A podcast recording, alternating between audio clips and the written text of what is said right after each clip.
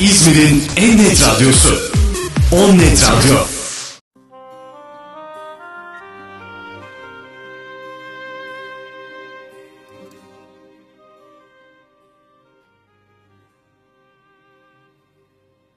...17 Şubat 2022, günlerden Perşembe.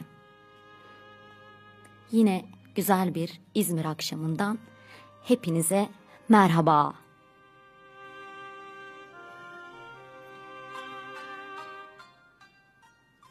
Ben Semra Mansuroğlu. Kalemden Düşenler programında benimle birliktesiniz. Bugün üçüncüsünü gerçekleştirdiğim ünlü şairler ve aşklarıyla birliktesiniz. Şimdiye kadar iki harika aşk üzerine geçen programda birlikte olduk. Bugün yine mükemmel bir aşk hikayesi, acıklı, acınaklı, dokunaklı ama bir o kadar da yakan. Kim bilir, belki de bu aşklar olmasaydı, bu acılar çekilmeseydi bu harika şiirler ortaya çıkmayacaktı ve biz belki bunları konuşuyor olmayacaktık.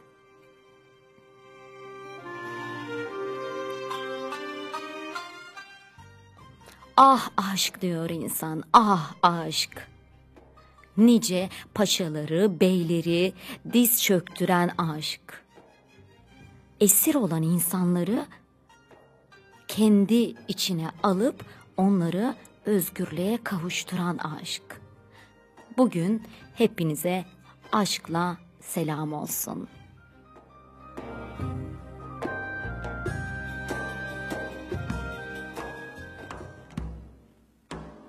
Aşk paylaşılmaz, anlatsan anlaşılmaz. Yine yandım, yok olmaz. Buzlara sarsan da soğumaz.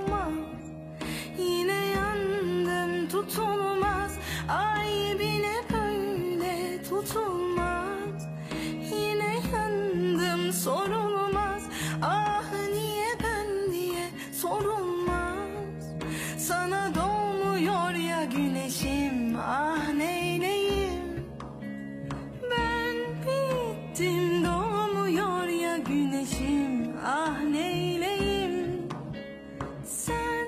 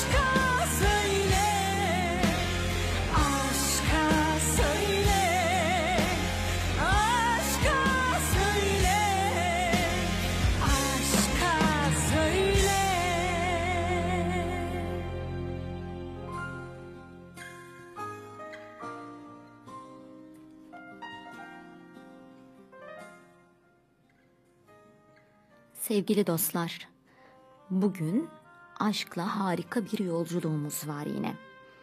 Ama geçen haftada duyurusunu yaptığım üzere bu yolculuğun sonunda çok güzel bir sürpriz var. Peki bu sürpriz ne? Bu program için en başta da söylediğim şey, kalem ustalarıyla gönlünü kaleme kaptırmış olan gençler de burada yer alacak. O genç yetenekler buradan seslenme imkanı bulacak. Belki kendilerine daha çok güvenecekler. Belki kaleme daha çok sarılacaklar. Ve daha güçlü yazacaklar. Çünkü biliyorum ancak bizi üretmek kurtaracak. Yazmak ve okumak kurtaracak. O yüzden programın sonunda güzel bir sürpriz sizi bekliyor.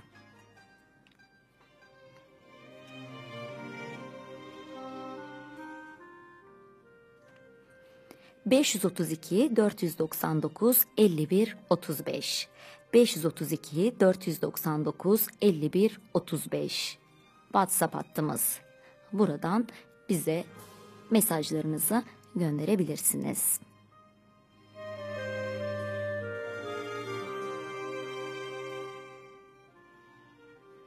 Bugün ünlü şair Yahya Kemal Beyatlı, İstanbul şairi diyoruz kendisine, İstanbul efendisi. Üsküp'te doğmuş, hayatını İstanbul'da kaybetmiş ama İstanbul'a o kadar çok kıymet vermiş, orayı o kadar çok sevmiş bir insan ki. Ve onun hayatta tek aşık olduğu insan Celile Hanım. Celile Hikmet o kadar güzel bir kadın ki güzelliğiyle tüm İstanbul'da dilden dile neredeyse destan şeklinde dolaşıyor. Bir de o dönemde 1900'lü yıllarda inanılmaz kültürlü bir kadın. Fransızcası çok iyi, çok iyi resim yapıyor. Ünlü hocalardan resim dersi alıyor. İstanbul Sosyetesi'nin en çok konuşulan kadınlar arasında kendisi. 1900'lü yıllarda bu dillere destan güzellik çok konuşuluyor. Çok konuşulmasının yanında etrafında da çok fazla insan var. Osmanlı'nın meşhur valilerinden Nazım Paşa'nın oğlu Hikmet Bey ile evleniyor. Ve Türk şiirinin dünya çapındaki en önemli isimlerinden birisi olan Nazım Hikmet beraberlikten doğuyor. Yani Nazım Hikmet, Nazım Paşa'nın oğlu Hikmet Bey ile Celile Hanım'ın çocukları. Yalnız zaman akıyor ve yıl 1916'ya geliyor. Celile Hanım'la eşi Hikmet Bey arasında şiddetli bir geçimsizlik başlıyor.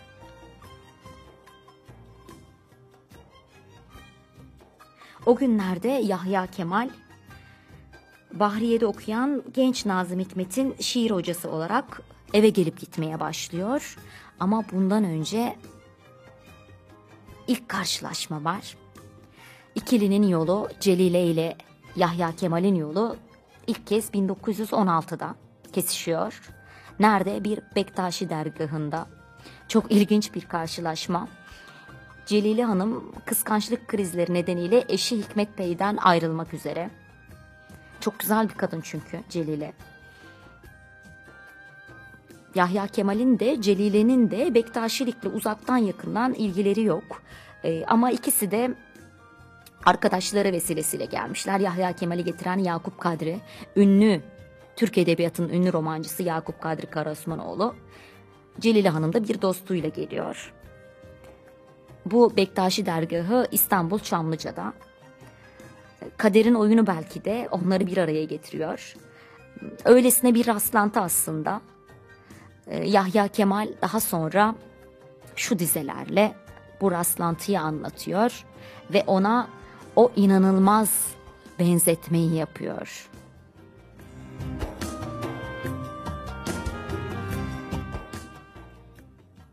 Yollarda kalan gözlerimin nurunu yordum. Kimdir o? Nasıldır diye rüzgarlara sordum. Hülyamı tutan bir büyü var onda diyordum. Bir büyü var onda. Gördüm. Dişi bir parsın, ela gözleri vardı onda.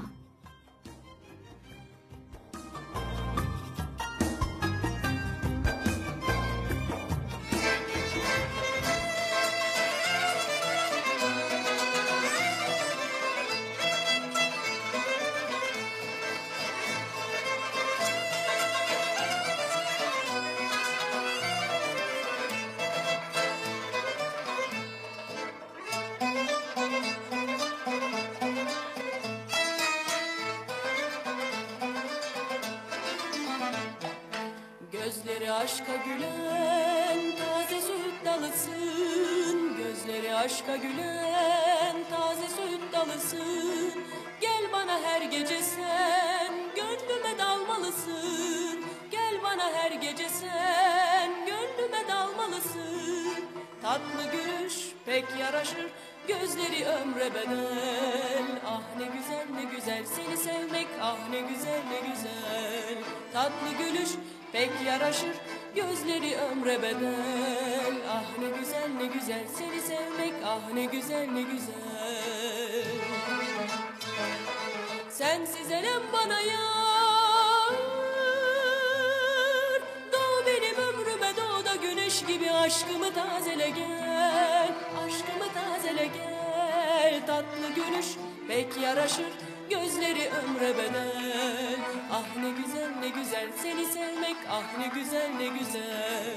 Tatlı gülüş pek yaraşır gözleri ömre bedel. Ah ne güzel ne güzel seni sevmek, ah ne güzel ne güzel.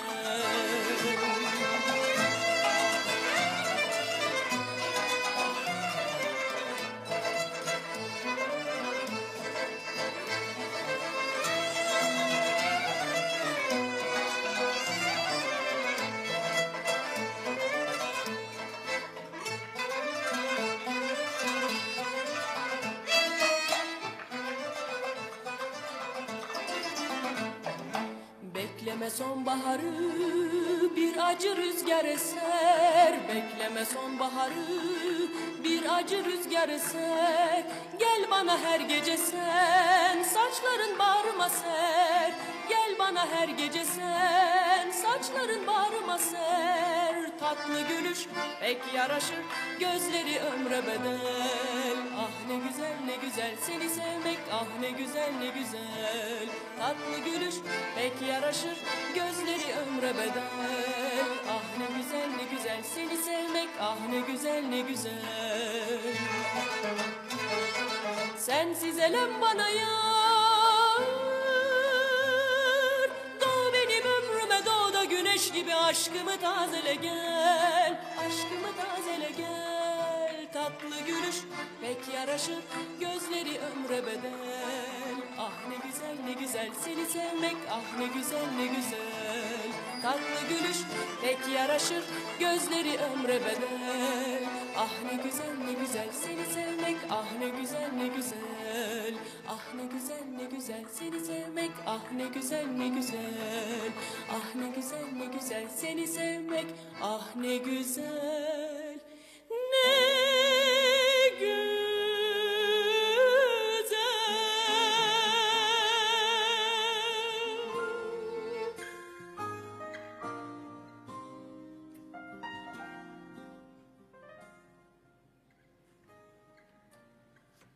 Yahya Kemal, o ünlü isim 2 Aralık 1884'te Üsküp'te dünyaya geliyor. 1 Kasım 1958'de de İstanbul'da yaşamını yitiriyor. Asıl adı Ahmet Agah.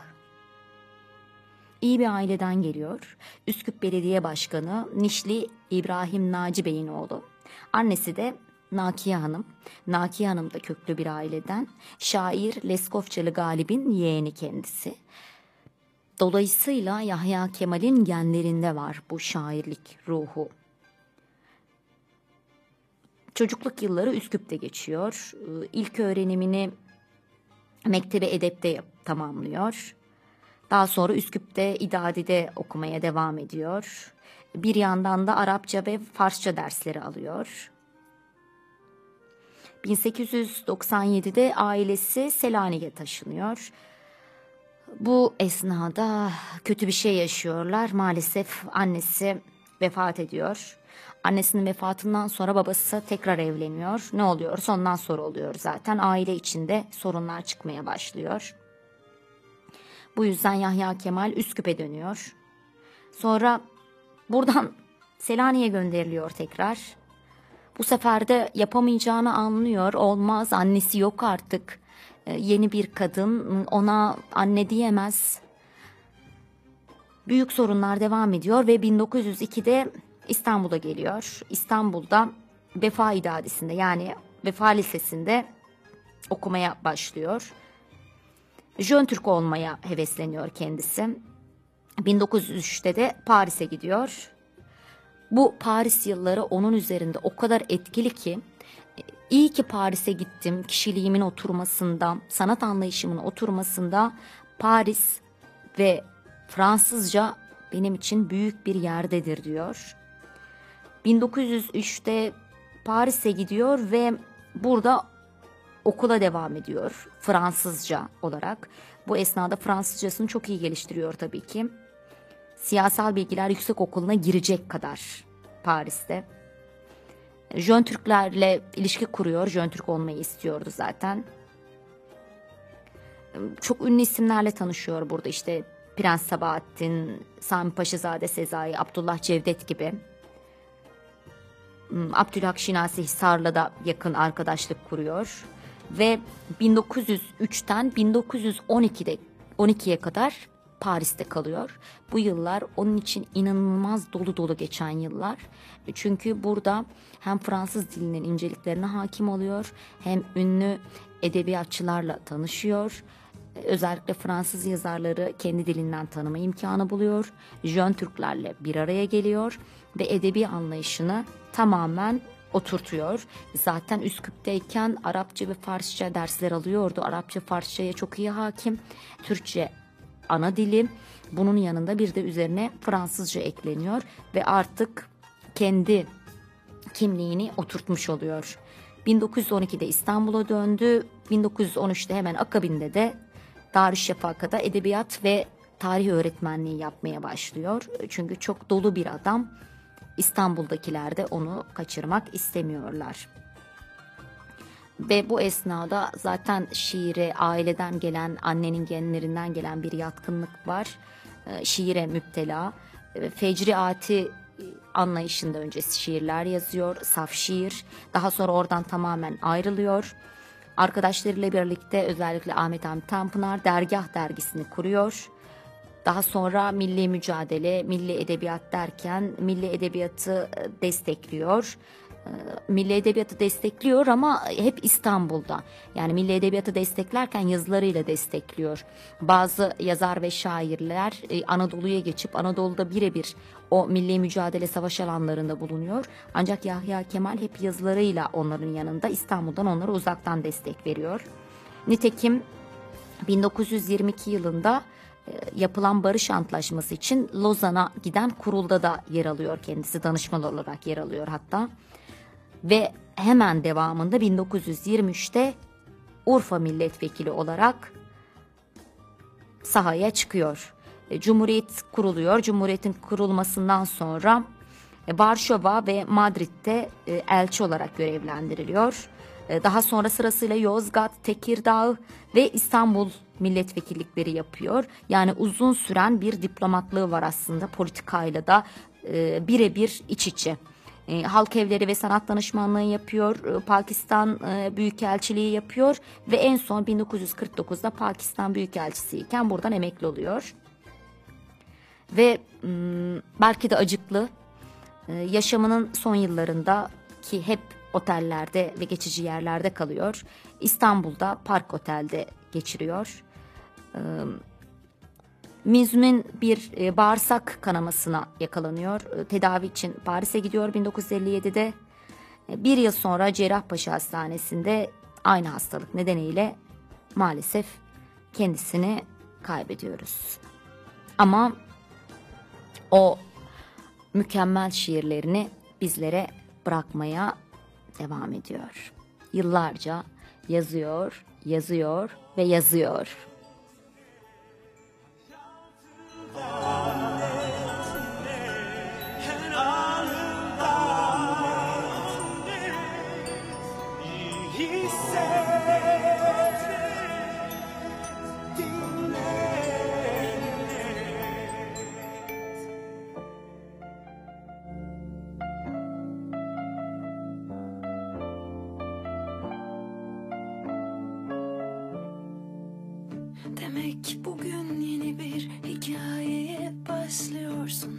Dilerim bunun sonu bizimkinden mutlu olsun. Çok şey unuttum. tutturması gerekiyor şimdi sana. İşi de biraz zor benden sonra aslında. Şarkınız falan olacak, yeni bir diziye başlanacak, tatiller planlanacak, fotoğraflar konulacak. Neyse seni çok seviyormuş, ne tatlı, ona da her şeyi demişsin, bana ne kaldı?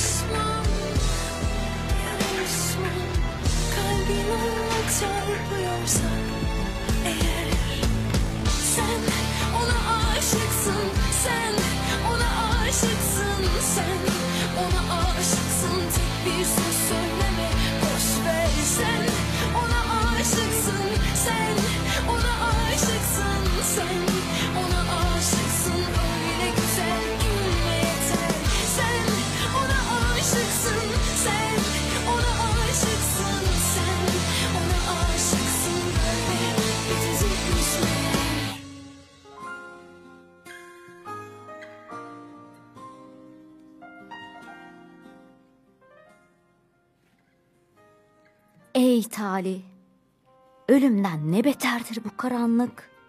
Ey aşk, o gönüller sana mal oldular artık. Ey vuslat, o aşıkları efsuna rahmet. Ey tatlı ve ulvi gece, yıllarca devam et.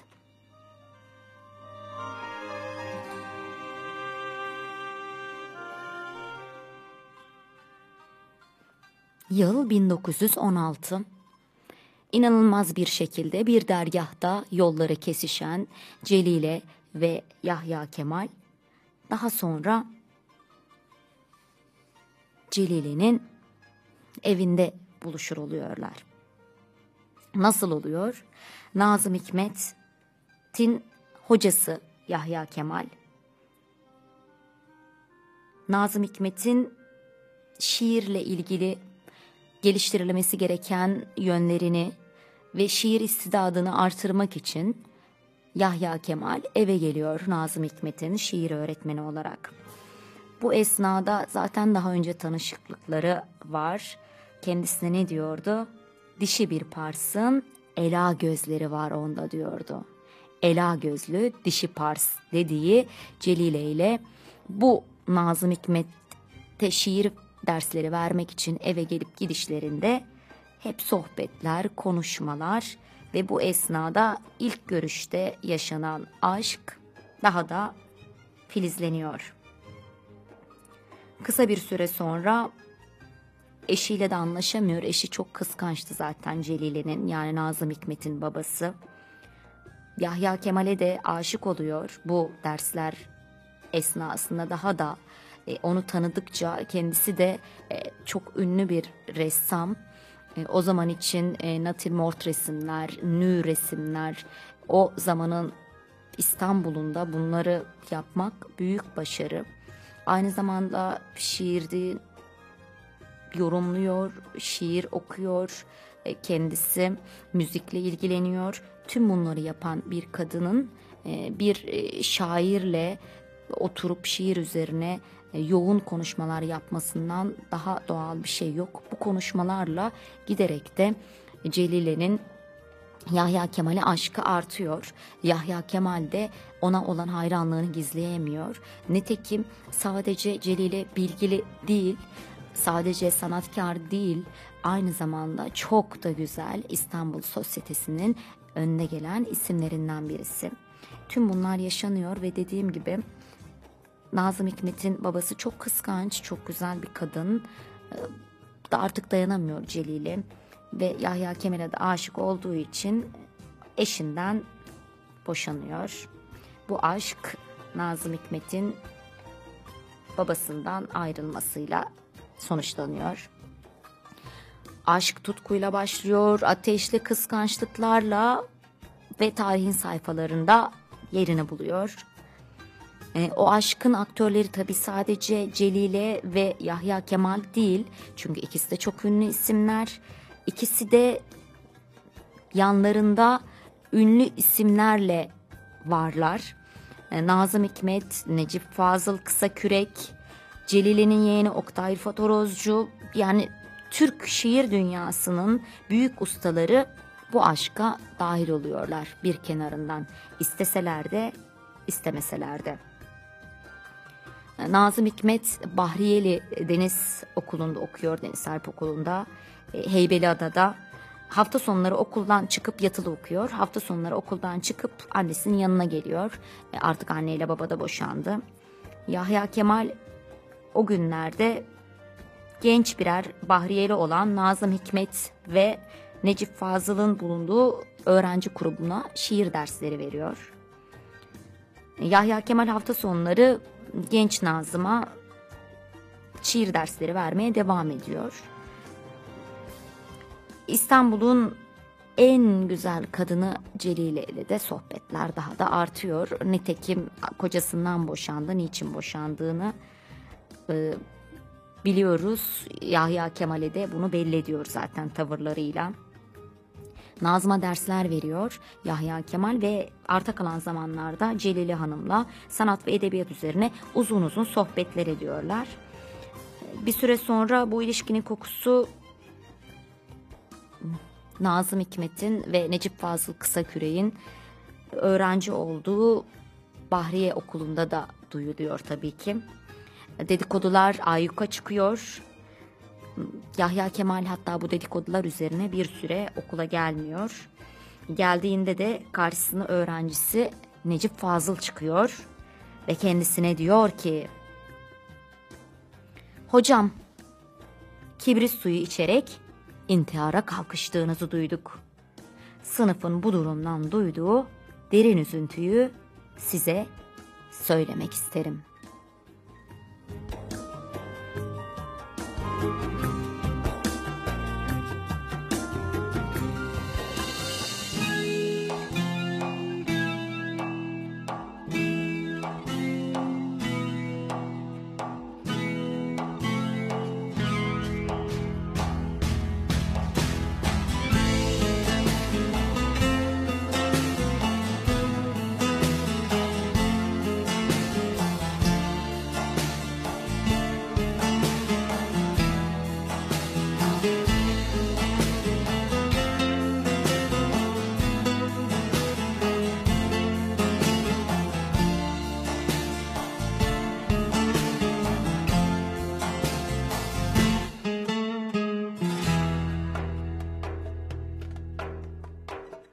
Düşelim cennetten yeryüzü oyununa.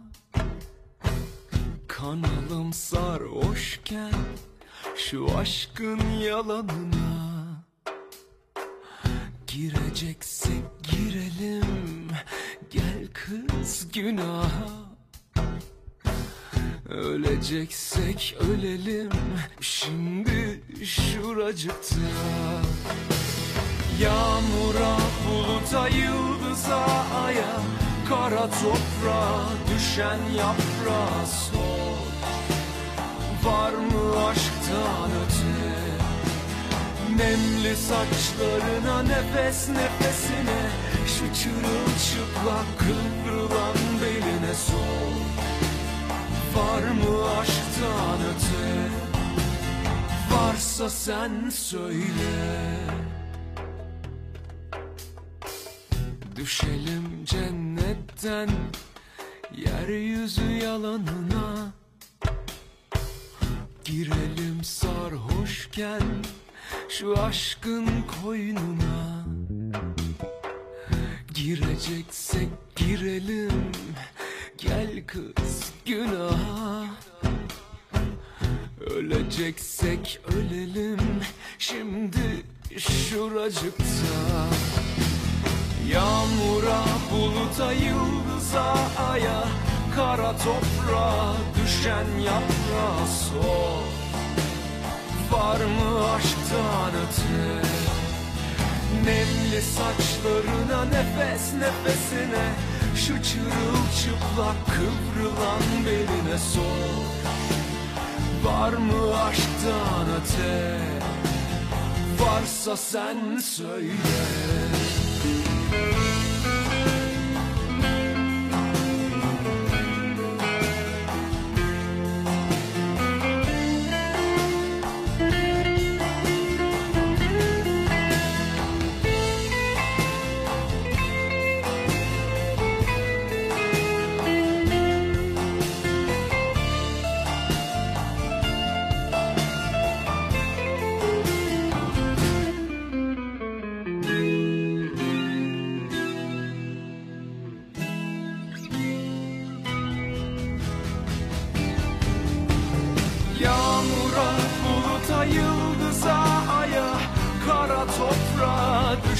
Yaprağa sor, var mı aşktan öte? Nemli saçlarına, nefes nefesine, şu çırılçıplak kıvrılan beline sor. Var mı aşktan öte? Varsa sen söyle. Yağmura, buluta, yıldıza, aya, kara toprağa, düşen yaprağa sor. Var mı aşktan öte? Nemli saçlarına, nefes nefesine, şu çırılçıplak kıvrılan beline sor. Var mı aşktan öte? Varsa sen söyle. Var mı aşktan öte? Varsa sen söyle.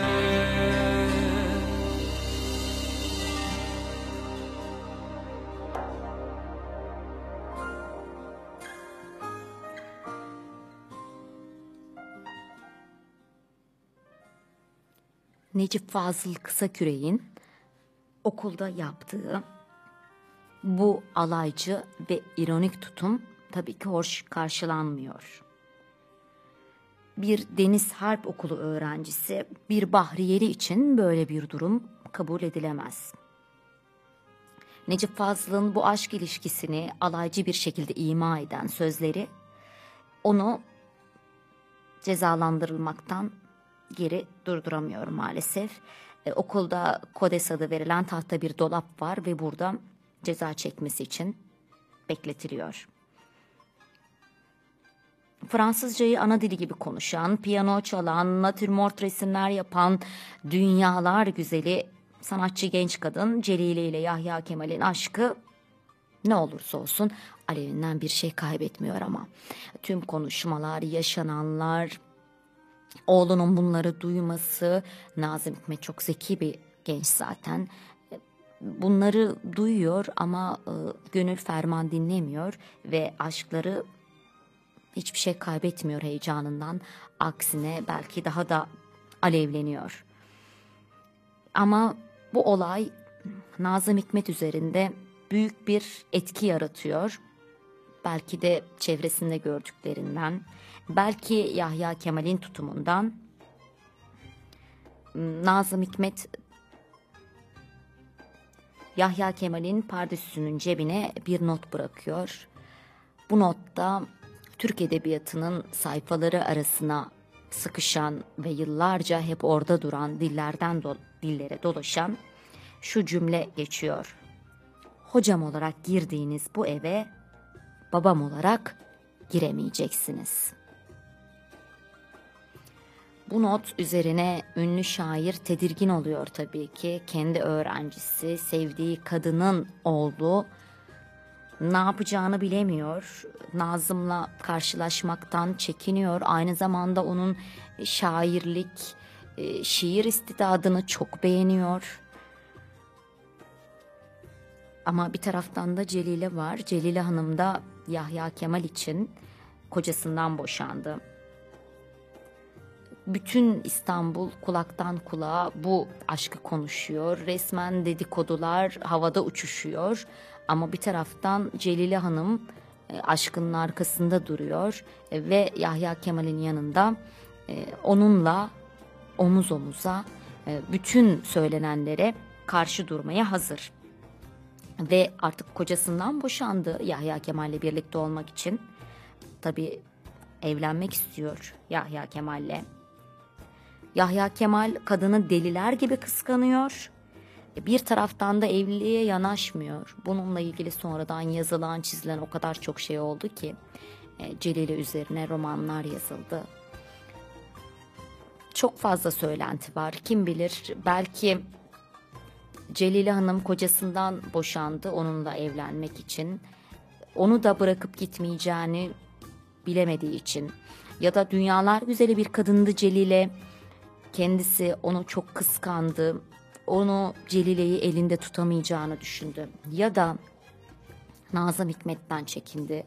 Belki de bütün dedikodular İstanbul'da dolaştığı için.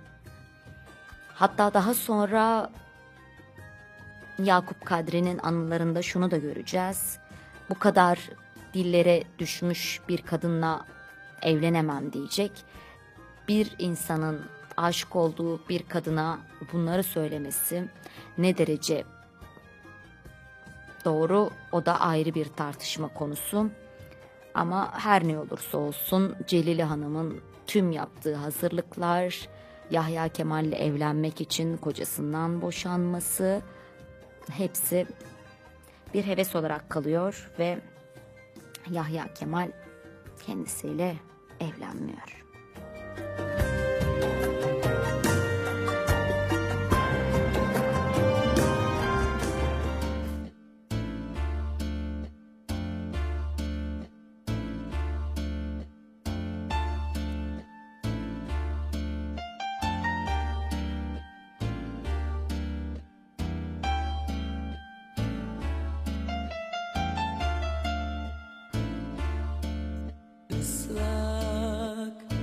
Sokağın kucağında bir ben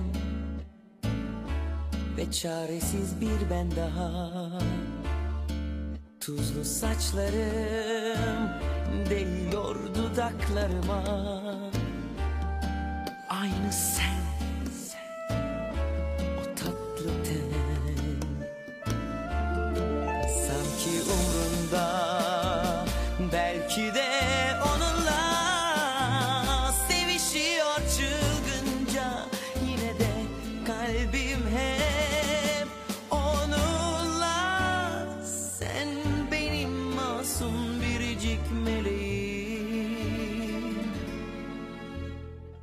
aşk oyunu buna derler güzelim, seçmelisin birini.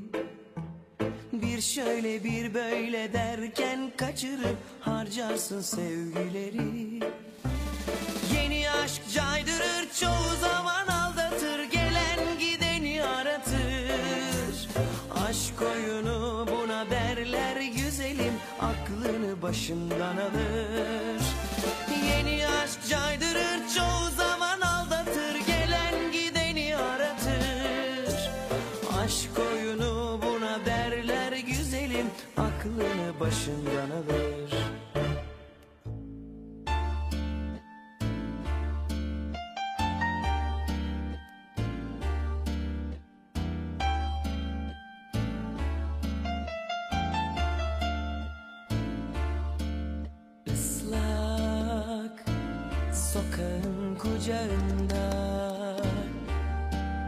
Bir ben ve çaresiz bir ben daha, sanki umrunda, belki de onunla sevişiyor çılgınca. Yine de kalbime onunla sen benim masum biricik meleğim. Aşk oyunu buna derler güzelim, seçmelisin birini.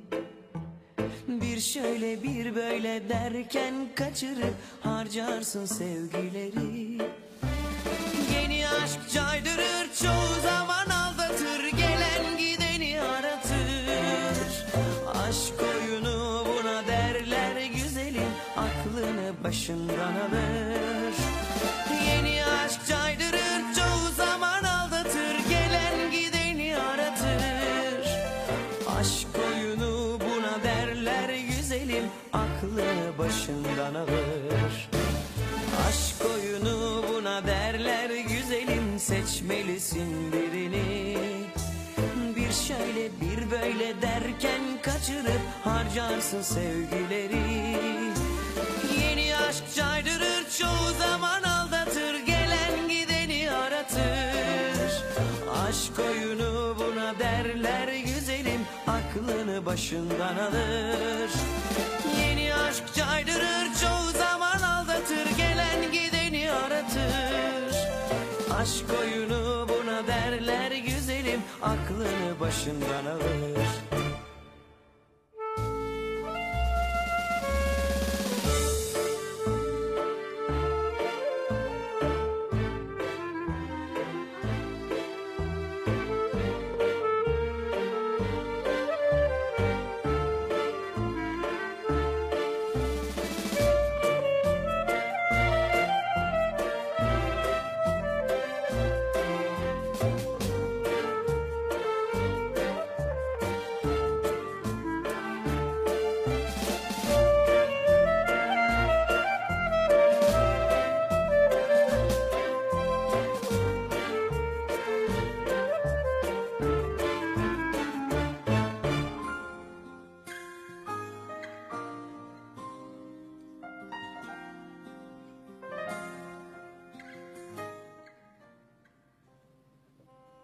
Ünlü şair, ünlü İstanbul şairi.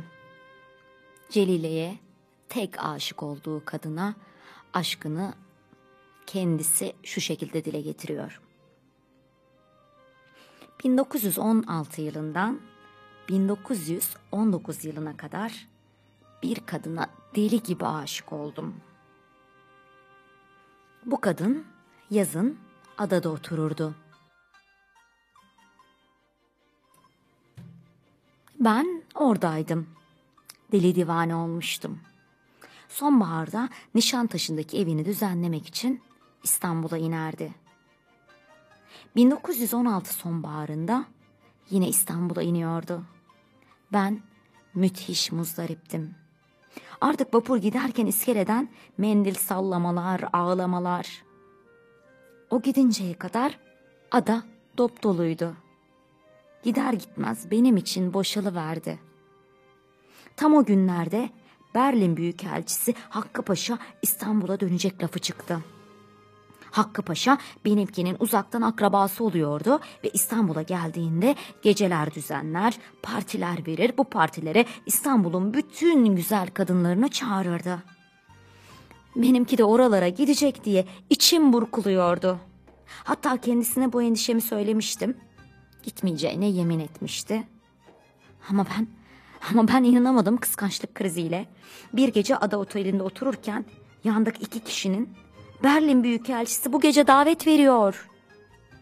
İstanbul'daki bütün güzel kadınlar davetli. Lafını ettiklerini duydum. Müthiş bir acıyla yerimden kalktım. Olamazdı, nasıl yani bütün güzel kadınlar? İskeleye doğru gittim. Son vapur çoktan kalkmıştı. Sert bir lodos esiyordu. Deniz karma karışıktı. Ancak ne olursa olsun sandalla Maltepe'ye geçmeye karar verdim.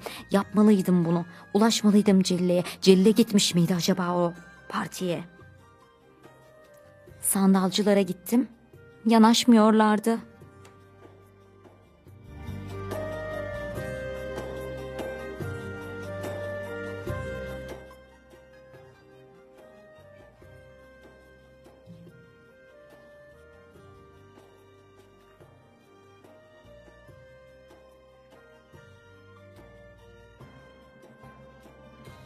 Sandalcıya çok para verdim. Çok para verince ikna oldu. Açıldık ama bir süre sonra lodos biz bütün arttı. Denizde çalkalandık durduk. Sandalcı bana kızmaya başladı, hatta küfretmeye. Ölmek üzereydik. Ama bu hiç umurumda değildi. Sadece sevgilimin katıldığı geceyi düşünerek müthiş bir kıskançlık duyuyordum. Ve bir an önce oraya yetişmek istiyordum. Varmalıydım oraya. Ne yapabilirdim bilmiyorum. Ama bir an önce Celile'nin o katıldığı partiye varmalıydım. Sırılsıklam Maltepe'ye gelebildik nihayet. Hemen bir kahvaneye gittim. Araba bulmaya çalıştım. Yoktu işte. Bunun üzerine Maltepe'den Bostancı'ya kadar yürümeye karar verdim. Tren yoluna çıkarak koşmaya başladım. Koşuyorum. Maltepe Bostancı arasının bu kadar uzun olduğunu o zamana kadar fark etmemiştim.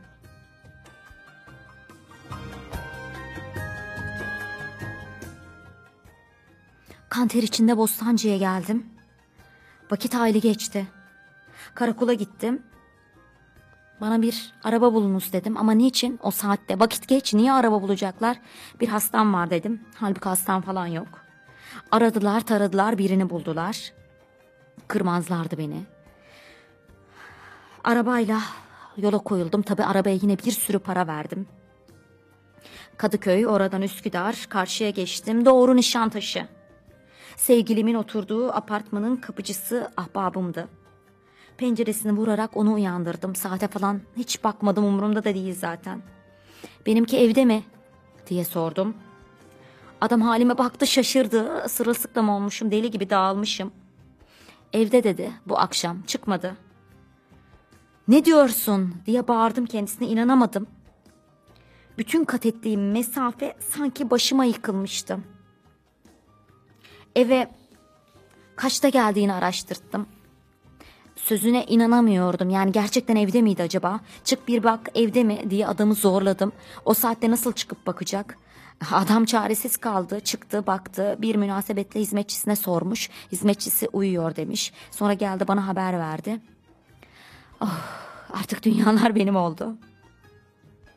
Apartmanın karşısında bir meyhane var. O meyhanede oturdum. Sabaha kadar orada içtim. Ama bu bir rahatlamışlığın içmesiydi. Sabahleyin doğru eve çıktım, sevgilimin evine. Benim halim berbat tabii. Toz toprak içindeyim.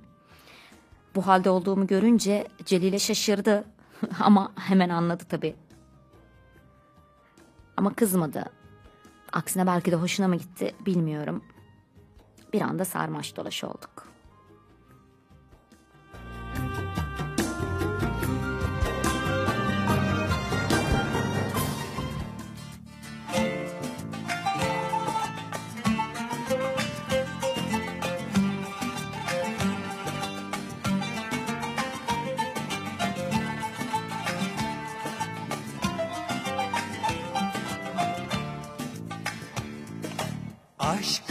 Yeniden Denizin tuzu gibi aşk yeniden, rüzgarlı bir akşam vakti aşk yeniden, karanlıkta bir gül açarken aşk yeniden, ürperen sahiller gibi aşk yeniden, kumsalların deliliği aşk yeniden, bir masal gibi gülümserken gözlerim doluyor aşkımın şiddetinden, ağlamak istiyorum.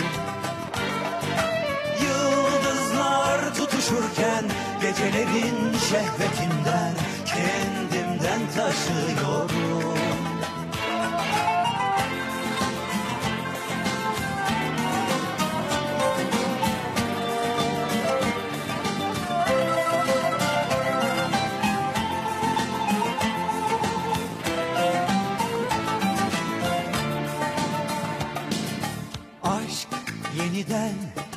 Akdeniz'in tuzu gibi aşk yeniden, rüzgarlı bir akşam vakti aşk yeniden, karanlıkta bir gül açarken aşk yeniden, bitti artık bu son derken aşk yeniden, aynı sularda yüzerken aşk yeniden, rüya gibi bir yaz geçerken gözlerim doluyor aşkının şiddetinden, ağlamak istiyorum. Yıldızlar tutuşurken gecelerin şehvetinden kendimden taşıyorum.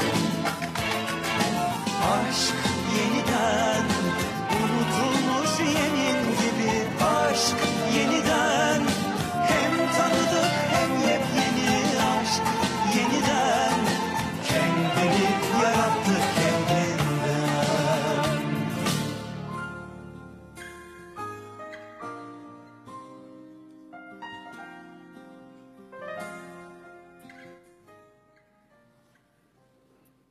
Yahya Kemal deli gibi aşık Celile'ye, ama evlenmekten hep kaçıyor, hayatı boyunca korkuyor.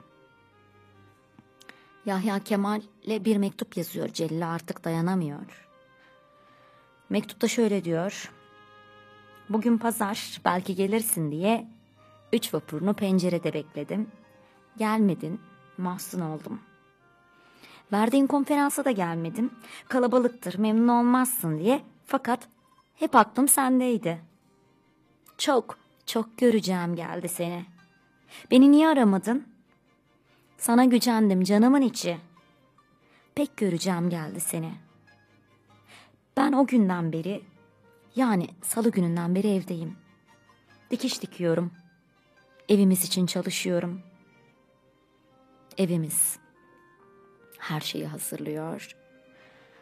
Kendi evlerini kuracağını düşünüyor. Ama o evlilik hiçbir zaman gerçekleşmiyor. Çünkü Yahya Kemal hep kaçıyor o evlilikten ve beraberlikten.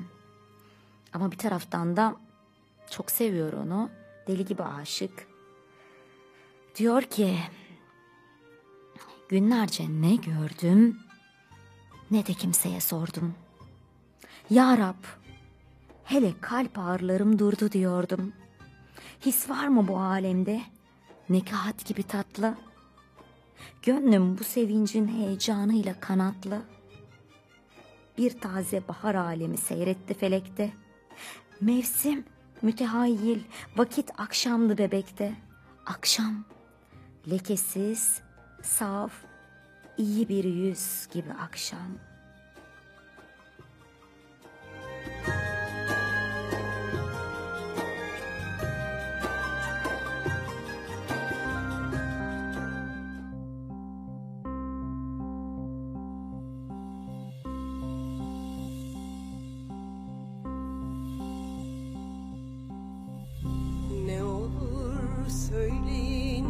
Sevenler bana ayrılmak kanunu aşk kitabında el ele tutuşup gülmeden daha terk etmek kanunu aşk kitabında.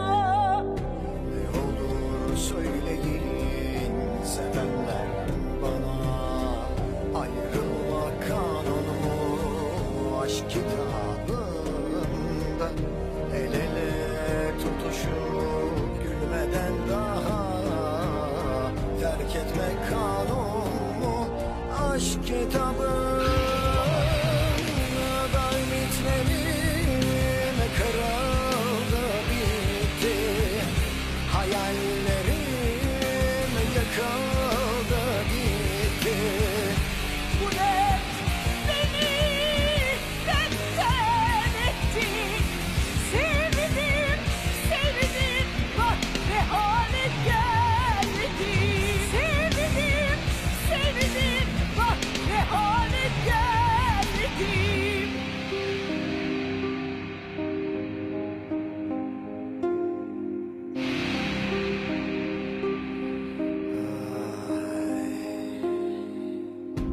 Her seven sonunda düşüyor derler, bu aşk kitabının yazanı nerede?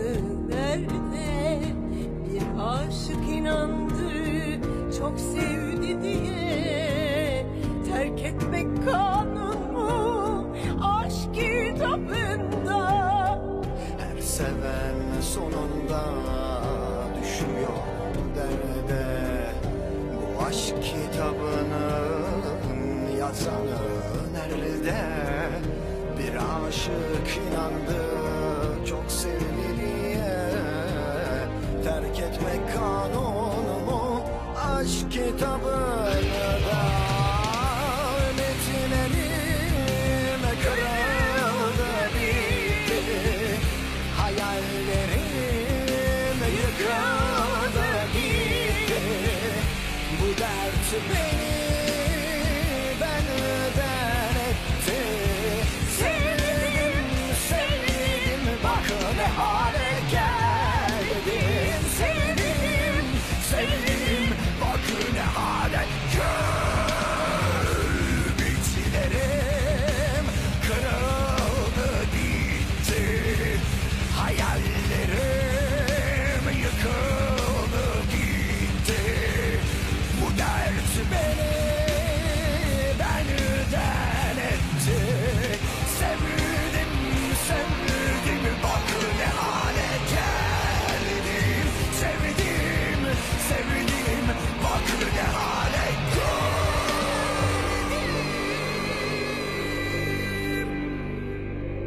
Ne hale geldim.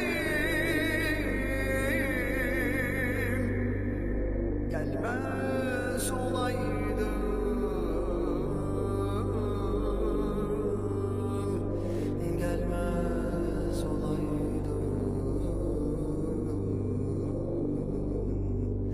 Gelmez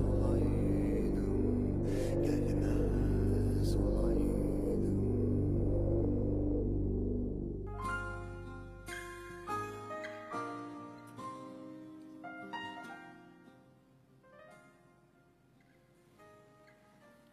Alman ve Polonyalı paşaların torunu. 1884'te Polonya ihtilalinden kaçan Borçenski Osmanlı'ya sığınıyor.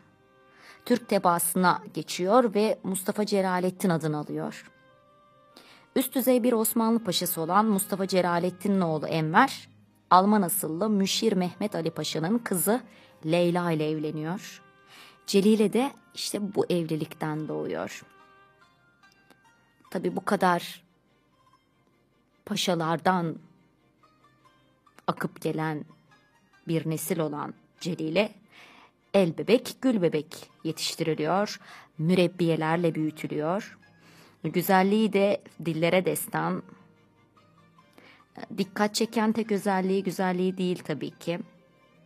Babası Enver Paşa'nın saraydaki yaverlik döneminde saray ressamı sıfatıyla İstanbul'da bulunan Faust Zonaro'dan ders alıyor. Kendisi de onun yeteneklerini alıyor.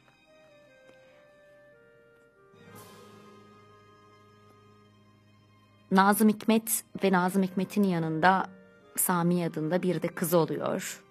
Nazım Paşa'nın oğlu Hikmet'ten 1900'lerde evlenmişti. Çocuklarını çok iyi büyütüyor, çok iyi yetiştiriyor.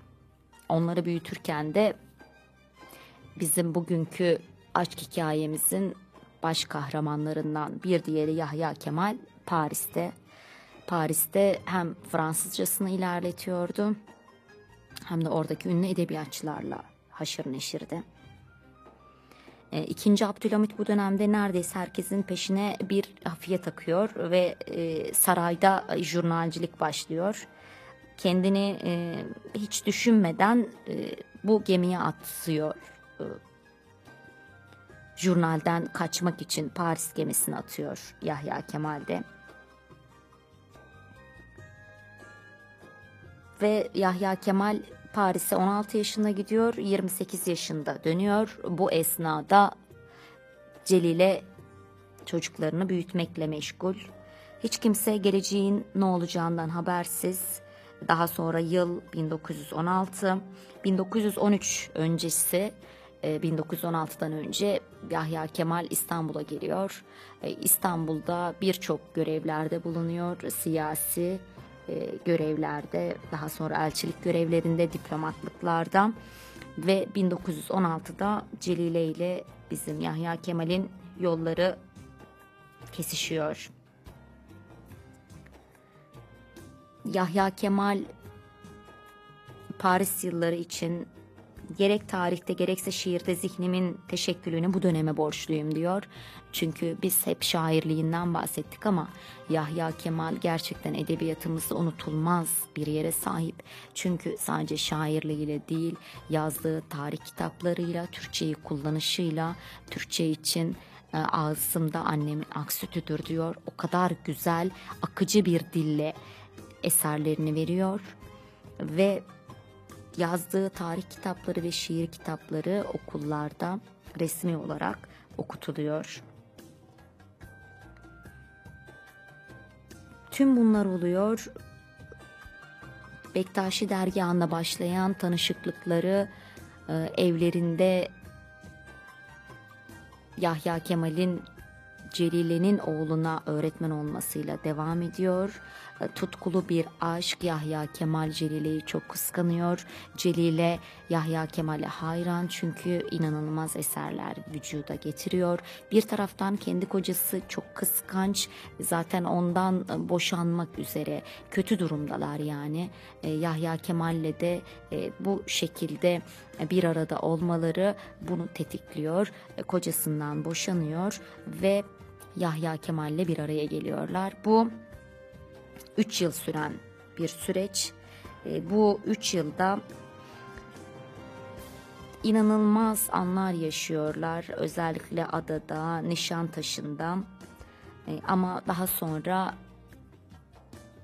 Celile'nin hayalindeki gibi yürümüyor hiçbir şey. Celile evlenmeyi beklerken Yahya Kemal onu reddediyor.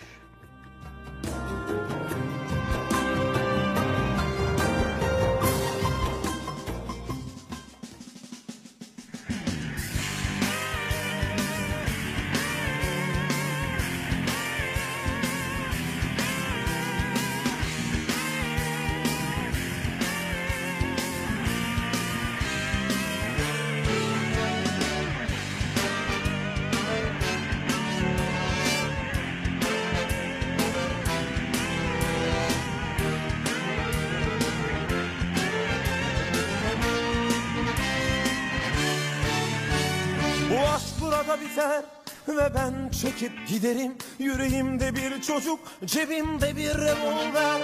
Bu aşk burada biter, iyi günler sevgilim. Ve ben çekip giderim, bir nehir akıp gider. Bu aşk burada biter ve ben çekip giderim, yüreğimde bir çocuk, cebimde bir revolver. Bu aşk burada biter, iyi günler sevgilim. Ve ben çekip giderim, bir nehir akıp gider. Bir hatıradır şimdi dalgın uyuyan şehir. Sorarken o günlerde çocuklar ve askerler. Yüzün bir kır çiçeği gibi usulca söner. Uyku ve unutkanlık gittikçe derinleşir. Bu aşk burada biter ve ben çekip giderim. Yüreğimde bir çocuk, cebimde bir revolver. Bu aşk burada biter, iyi günler sevgilim. Ve ben çekip giderim, bir mehir akıp gider. Bu aşk burada biter ve ben çekip giderim. Yüreğimde bir çocuk, cebimde bir revolver. Bu aşk burada biter, iyi günler sevgilim. Ve ben çekip giderim, bir mehir akıp gider.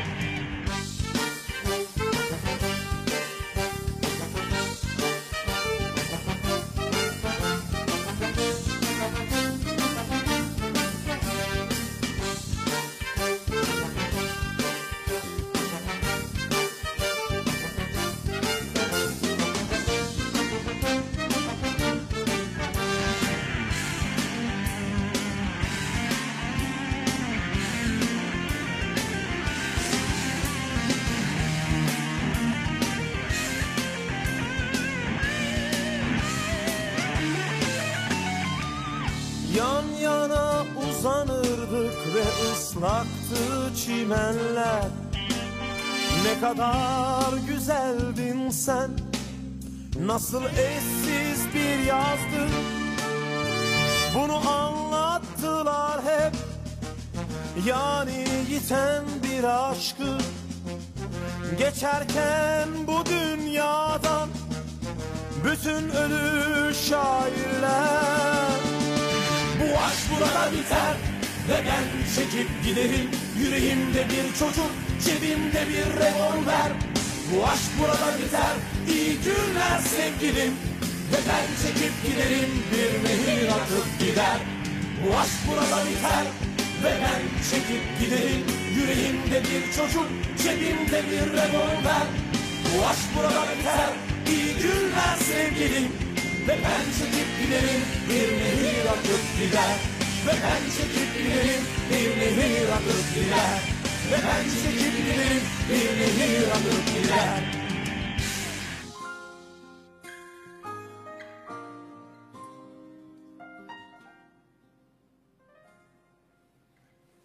Nazım Hikmet annesiyle babasının boşanmasına bir şey demiyor. Ancak Celile Hanım'ın Yahya Kemal'le olan yakınlaşmasından pek de hoşnut değil. Ve Yahya Kemal'e ne yazıyordu? Hocam olarak girdiğiniz bu eve babam olarak giremeyeceksiniz. Tabii Nazım Hikmet habersiz anneciğinin, sana arzu ettiğin gibi ne zaman yuva yapacağım? Canımın içi pek göreceğim geldi seni. Karıcığın Celile diye yazdığı mektuplardan. Bunlardan haberdar olsaydı ne yapardı kim bilir. Celile Yahya Kemal'le hep evlilik hayalleri kuruyor. Ona mektuplar yazıyor ama bir taraftan Yahya Kemal de hep ona aşık.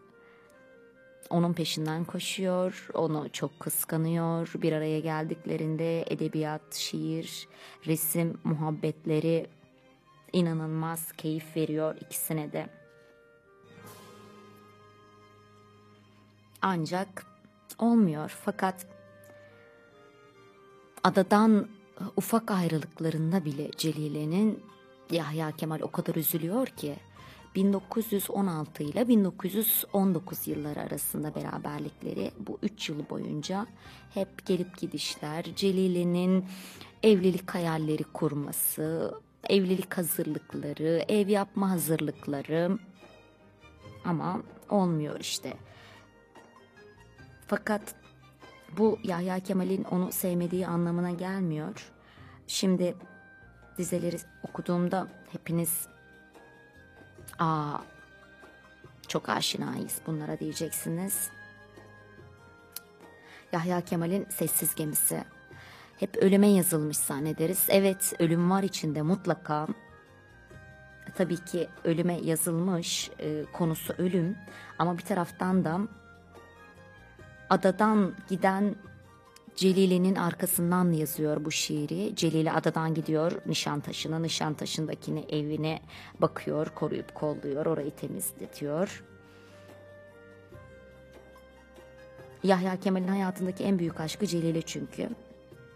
Adadan gemiyle İstanbul'a uzaklaşışı esnasında yaşadığı çaresizliği anlatıyor aslında bu şiirde.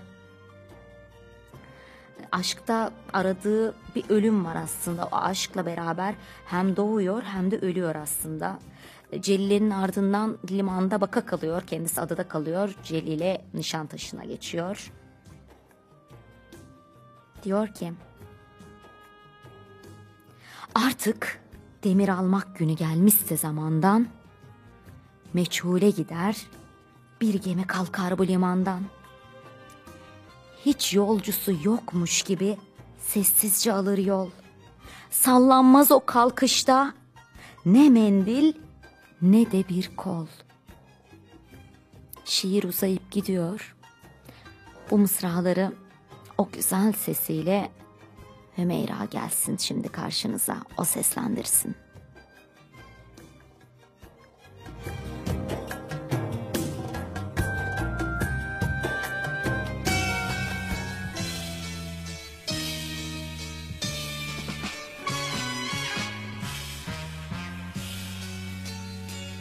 Artık demir almak günü gelmişse zamandan,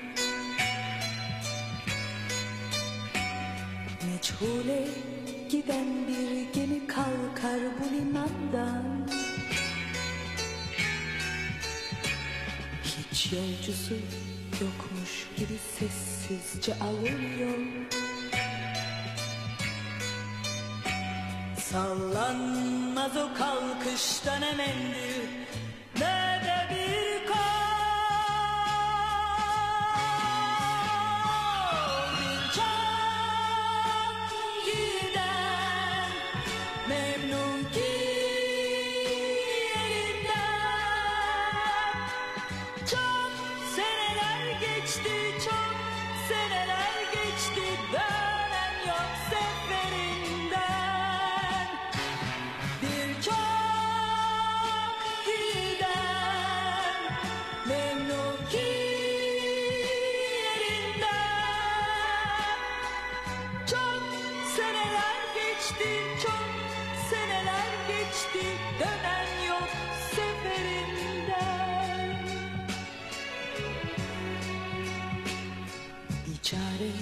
Gönüller ne giden son gemidir bu. Hicranlı hayatın ne de son matemidir bu. Dünyada sevilmiş ve seven nafile bekler. Bilmez ki giden sevgililer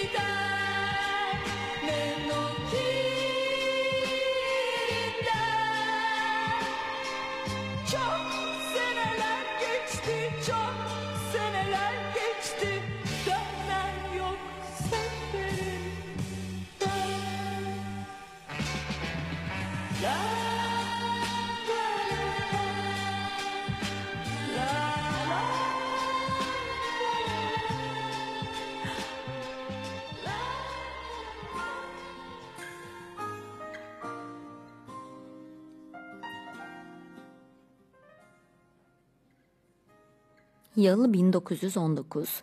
Celile Hanım'ın artık canına tak ediyor ve tüm hazırlıkları bitiriyor. Yahya Kemal'in damatlık gömlekleri bohçalara konuyor, ev için eşyalar alınıyor, eşe dosta haber veriliyor. Ancak kendisine gelen uzun bir mektup. Yahya Kemal bir mektup yazmış. Onunla evlenemeyeceğini yazıyor. Özür diliyor bu upuzun mektupta. Celile Hanım okuduklarına inanamıyor ama olmuş işte. Büyük aşkı son anda evlenmekten vazgeçmiş. Celile Paris'te alıyor soluğu. Artık buralarda duramaz, İstanbul'da. Yahya Kemal ise daha önce gitti zaten Paris'e. İstanbul'da kalıyor. Bundan sonra hayatına başka kadınlar da giriyor ama hiçbiriyle evlenmeyi düşünmüyor bile. Kimilerine göre yaptığı hatanın farkına varıyor Yahya Kemal. Kendini cezalandırıyor. Değil evlenmek, bir ev sahibi olmayı bile reddediyor. Hayatı otel odalarında, geçici evlerde, pansiyonlarda geçiyor. Bir gün arkadaşı Cahit Tanyol'a şunları anlatıyor. Ne kadar acıklı ve hazin. Şair, büyük edip olmaktan daha öte önemli 3 şey var. Birincisi, evlenip bir yuva kurmak. İkincisi, bir ev sahibi olmak. Üçüncüsü, bir tarafta kimseye muhtaç olmayacak kadar parası bulunmak. Ben bunların 3'ünü de yapamadım. Akşam oldu mu, dostlar dağılır, evlerine gider. Ben şu otel odasında yalnızlığı bütün dehşetiyle duyarım. Ne şiir, ne kitap ve ne dostlarım. Beni bu korkunç yalnızlıktan çekip alabilirler. Kendi ağzıyla söylüyor bunları.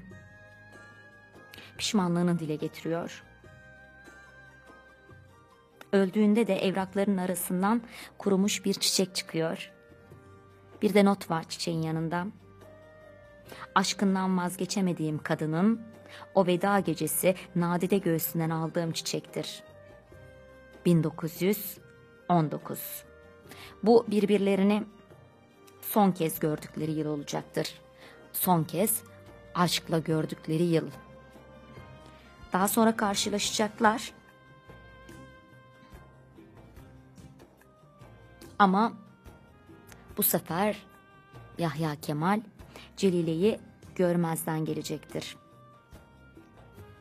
Nazım Hikmet artık büyük bir şair olmuştur. Sadece Türkiye'de değil, dünyada tanınan. Ama bir taraftan şiirleri yasaklıdır, hapistedir. Celile de artık yaşlanmıştır, güzelliğinden eser kalmamıştır. Üstüne üstlük gözleri de zor görmektedir, neredeyse kör olmuştur. Oğlunun ana yüreği, oğlunun hapisten kurtulması için Galata Köprüsü'nde açlık grevine başlar. Hem de görmeyen gözleriyle. Sadece bir rastlantı. Celile açlık grevi yaparken Yahya Kemal Galata Köprüsü'nden geçmektedir. Büyük aşkını görür ama yanına gitmez. Hızla oradan uzaklaşır.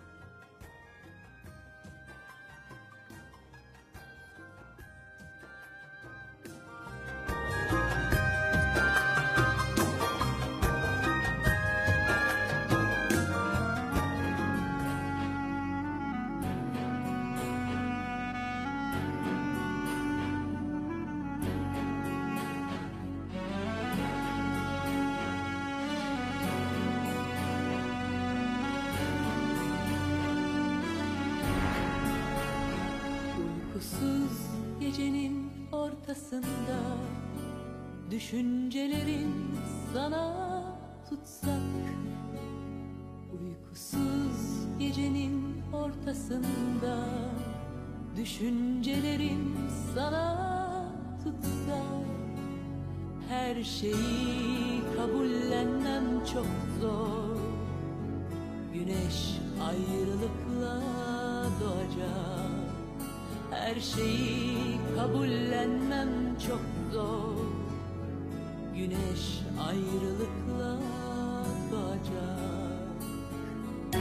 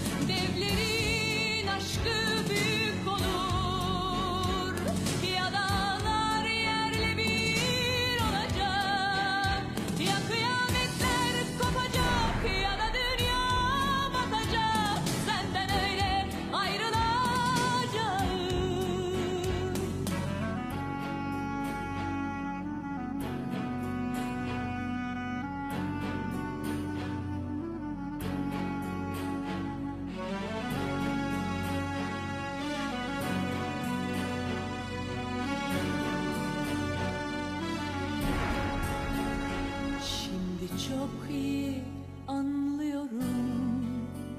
Nefes almak değilmiş yaşamak. Şimdi çok iyi anlıyorum. Nefes almak değilmiş yaşamak. Ateşlerde kalmak gibi bir şey. Böylesi severken ayrılmak. Ateşlerde kalmak gibi bir şey. Böylesi severken ayrılmak.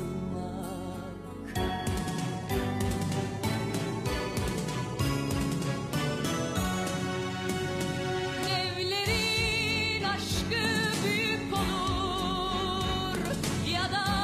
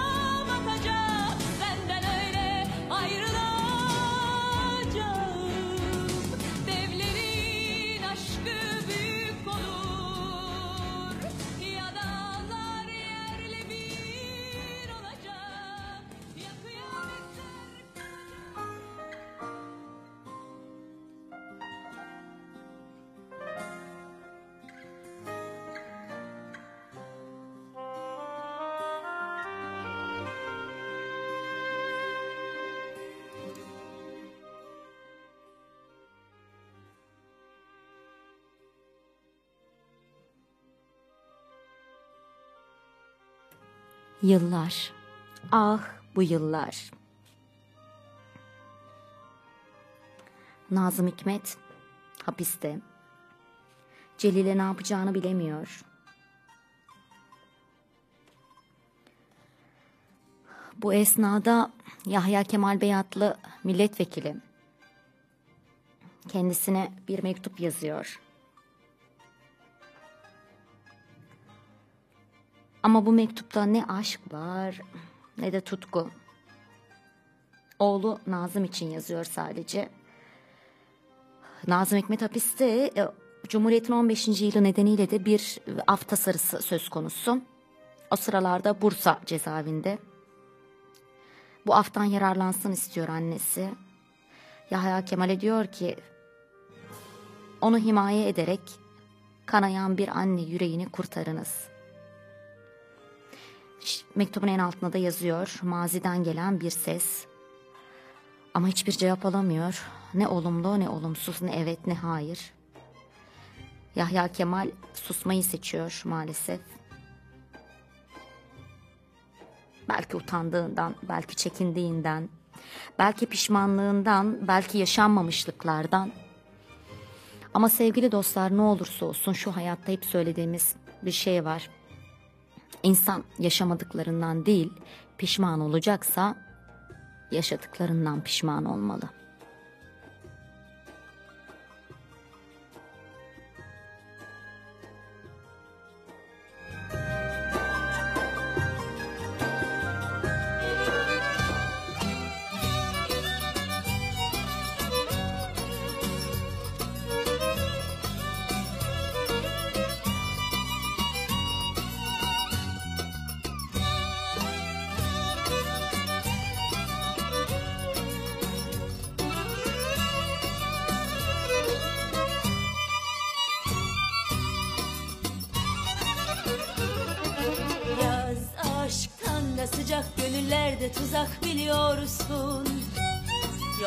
Oltayı sapladım, sen de geliyorsun. Bir de üstüne istemeden aşık oldum diyorsun.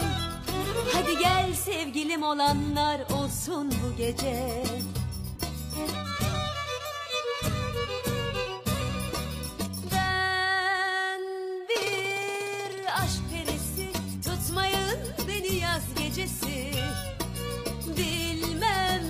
sebebi, yakıyor beni aşk ateşi. Ben bir yaz delisi, öldürür beni her gecesi. Gelmez yok gerisi, unutur seni bu yaz delisi.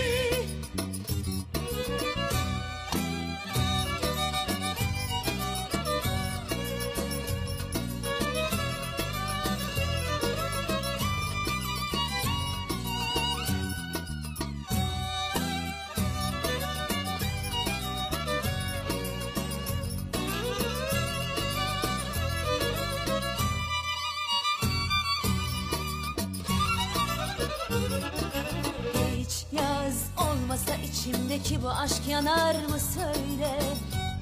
Sarıyor heyecan, yok olur mu bedendeki tövbe? Değişir her yazın şarkısı, her sene ayrı telde. Tutamam kendimi, olacak olsun bu gece.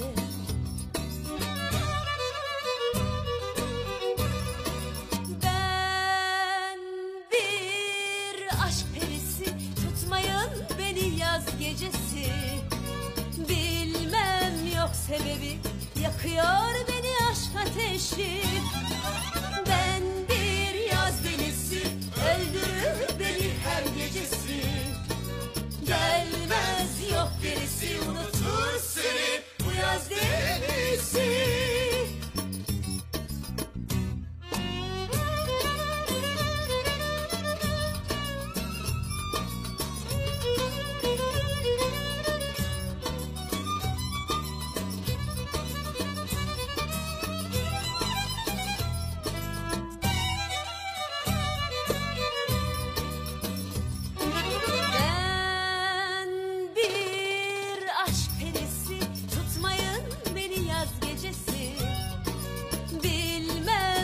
Sebebi, yakıyor beni aşk ateşi. Ben bir yaz delisi, öldürür beni her gecesi. Gelmez yok gerisi, unutur seni bu yaz delisi.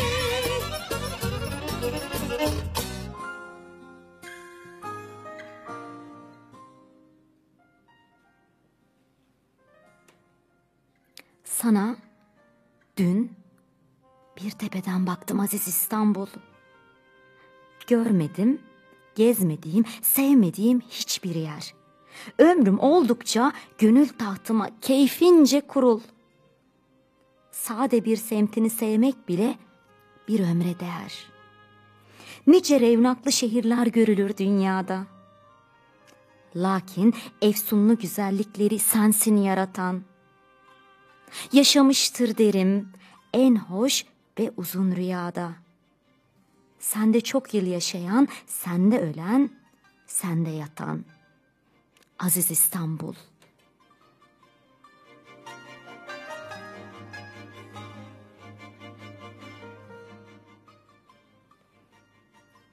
İstanbul'a bu kadar aşık, İstanbul'u bu kadar seven bir şair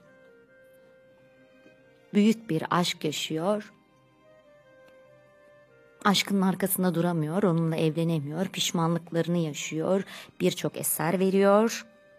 Kendi Gök Kubbemiz, Rubailer, Hayyam Rubaileri, Eski Şiirin Rüzgarı'yla şiir kitapları, Aziz İstanbul, Eğil Dağlar, hatıralar, portreler, edebiyata dair tarih kitapları, mektuplar, makaleler. Büyük üstada selam olsun. Belki bu çekingenliği yapmasaydı, belki bu aşkı yaşamasaydı bu eserleri vücuda getiremeyecekti. Tüm yaşanmışlıklara, tüm yaratılmışlıklara saygımızla. Bugün Nazım Hikmet'in annesi, ünlü ressam, Fransızcayı çok iyi konuşan, dillere destan bir güzelliği olan Celile ile İstanbul'u çok seven, genç yaşta annesini kaybeden, daha sonra üvey anne ile yaşamamak için evinden ayrılan, oradan oraya savrulan ve hiçbir zaman evi olmayan ünlü şair, ünlü İstanbul şairi Yahya Kemal'in aşklarını dile getirdik. İkisine de selam olsun. Ruhları şad olsun.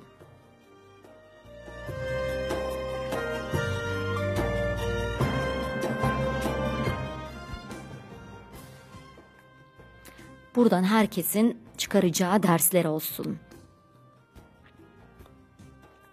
Yaşayın, yaşamaktan korkmayın.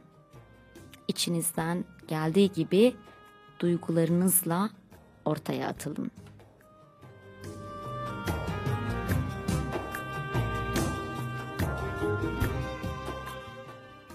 Şimdi kapanıştan önceki şarkımız ve ardından Genç Yetenekler bölümümüz. Bugün ilk defa bir konuğumu ağırlayacağım. Kendisi gerçekten yazmayı seven birisi. Onun yazılarını gördüğümde çok mutlu oldum. Sizlere geçen hafta bir duyuru yapmıştım. semra.mansuroglu@gmail.com semra.mansuroglu@gmail.com Genç Yetenekler konu başlığı altında yazılarınızı, türü ne olursa olsun buraya bekliyorum demiştim. Buraya gelen yazılar arasından seçtiklerimi burada ağırlamak istiyorum demiştim. Çünkü benim için yazmak çok önemli. O yazmanın peşine düşmek, o sevdaya tutulmak çok önemli. O yüzden onları şevklendirmek ve bu yolda azimlendirmek istiyorum. Bugün o isimlerden ilkini ağırlayacağım. Bir şarkı aramız ve şarkıdan sonra Betül Gülce Koç bizimle birlikte olacak. Telefonla bağlanacağım kendisine. Sabırsızlıkla seni bekliyoruz Gülce. Anlatsam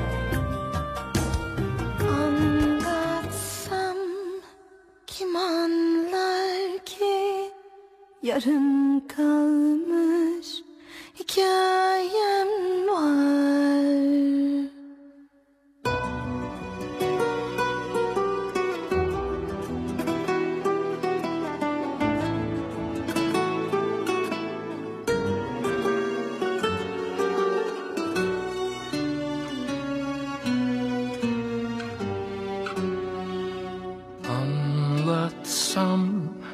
Kim anlar ki yarım kalmış hikayem var.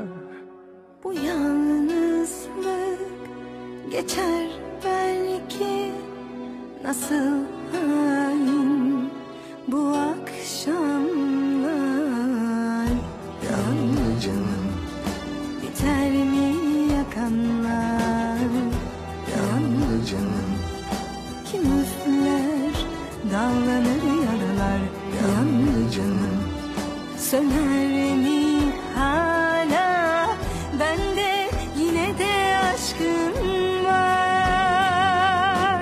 Ben vuruldum yerlerden, yaralanmış izlerden, yorgunum ezelden, aşk yüzünden, aşk yüzünden. Ben vuruldum yerlerden, yaralanmış izlerden, kim sever içinden, en derinden, en derinden ben.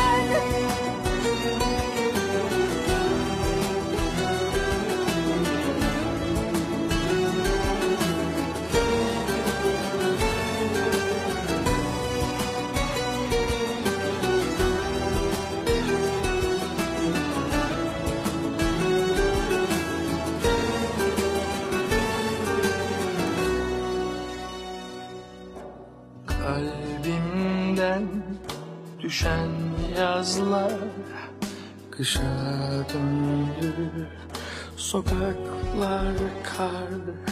Kırıldıkça keser camlar, senin de cam bir kalbin var.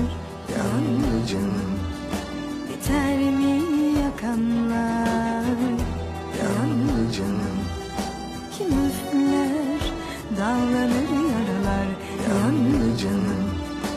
söner mi hala?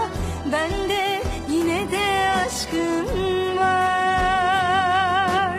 Ben vuruldum yerlerden, yaralanmış izlerden, yorgunum ezelden, aşk yüzünden, aşk yüzünden. Ben vuruldum yerlerden, yaralanmış izlerden, kim sever içinden, en derinden, en derinden ben.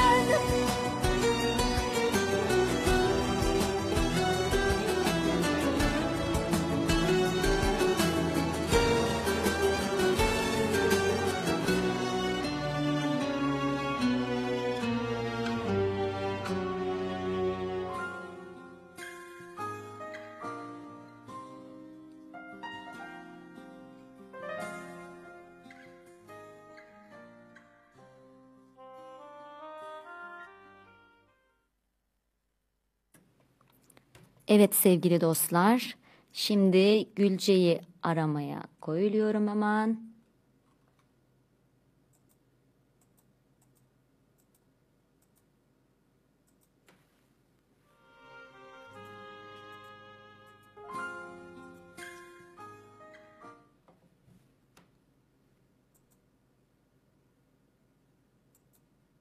Evet, Gülce'yi arıyoruz. Biraz sonra hattımıza düşecek. Sevgili dostlar, Gülce bağlanana kadar şunları söylemek istiyorum. Ben radyo benim çocukluk hayalimdi. Bu çocukluk hayalimi gerçekleştirmeme sevgili patronum Olcay vesile oldu.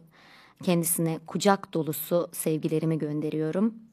Ama her şeyden önce ben bir öğretmenim, edebiyat öğretmeniyim ve bugün genç yeteneklerin ilk programında bana yazılarını gönderen sevgili Betül Gülce Koç'un eserlerini sizlerle buluşturuyor olmaktan son derece mutluyum.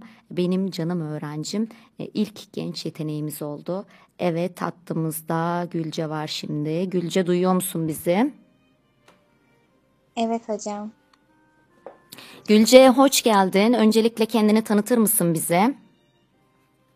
Merhabalar, ben Betül Gülce Koç. İzmir Atatürk Lisesi'nden doğayla ilgilenen, doğayı seven, tiyatroyla, müzikle, sanatla, hitabetle, edebiyatla severek uğraşan bir öğrenciyim. Aynı zamanda haklarla ilgili gençlik konferanslarıyla ilgileniyorum. Toplumsal cinsiyet eşitsizliği hakkında Kadın Hakları Lise Komitesi'nin organizasyon takımındayım. Yazı yazmakla uzun süredir uğraşıyorum. Ne zamandan beri uğraşıyorsun Gülce? Aslında yazı yazmanın yaşı olduğunu düşünmüyorum. Bence bir insan kalemi eline aldığından itibaren kendi düşüncelerini kağıda kalemle dökmek, onun için hayatı felsefesini aktarmak gibi bir şey olabilir. Çünkü insanların fikirlerini bazen kalemleriyle aktararak daha rahat ifade ettiklerine inanıyorum.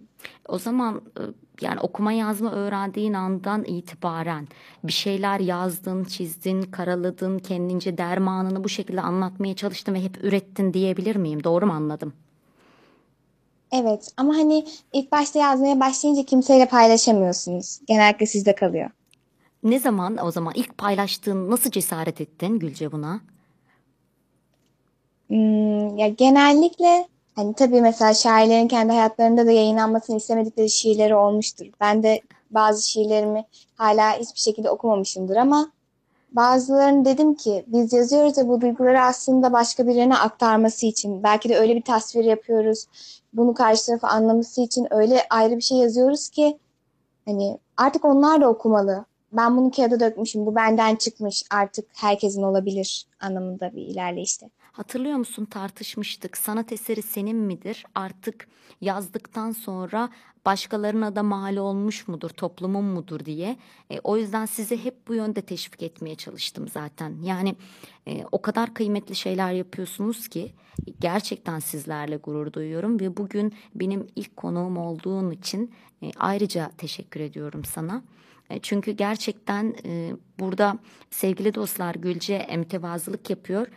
Kendisi işte yazıp çizdiğini, ünlü yazarların da böyle olduğunu, ilk yazılarının pek kıymetli olmadığını söylüyor ama gerçekten kalemi kuvvetli, anlatımı son derece düzgün, net.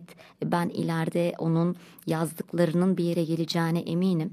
Çünkü biliyorsunuz bu zamanda evet bir sürü meslek sahibi olabilirsiniz, her şey olabilirsiniz.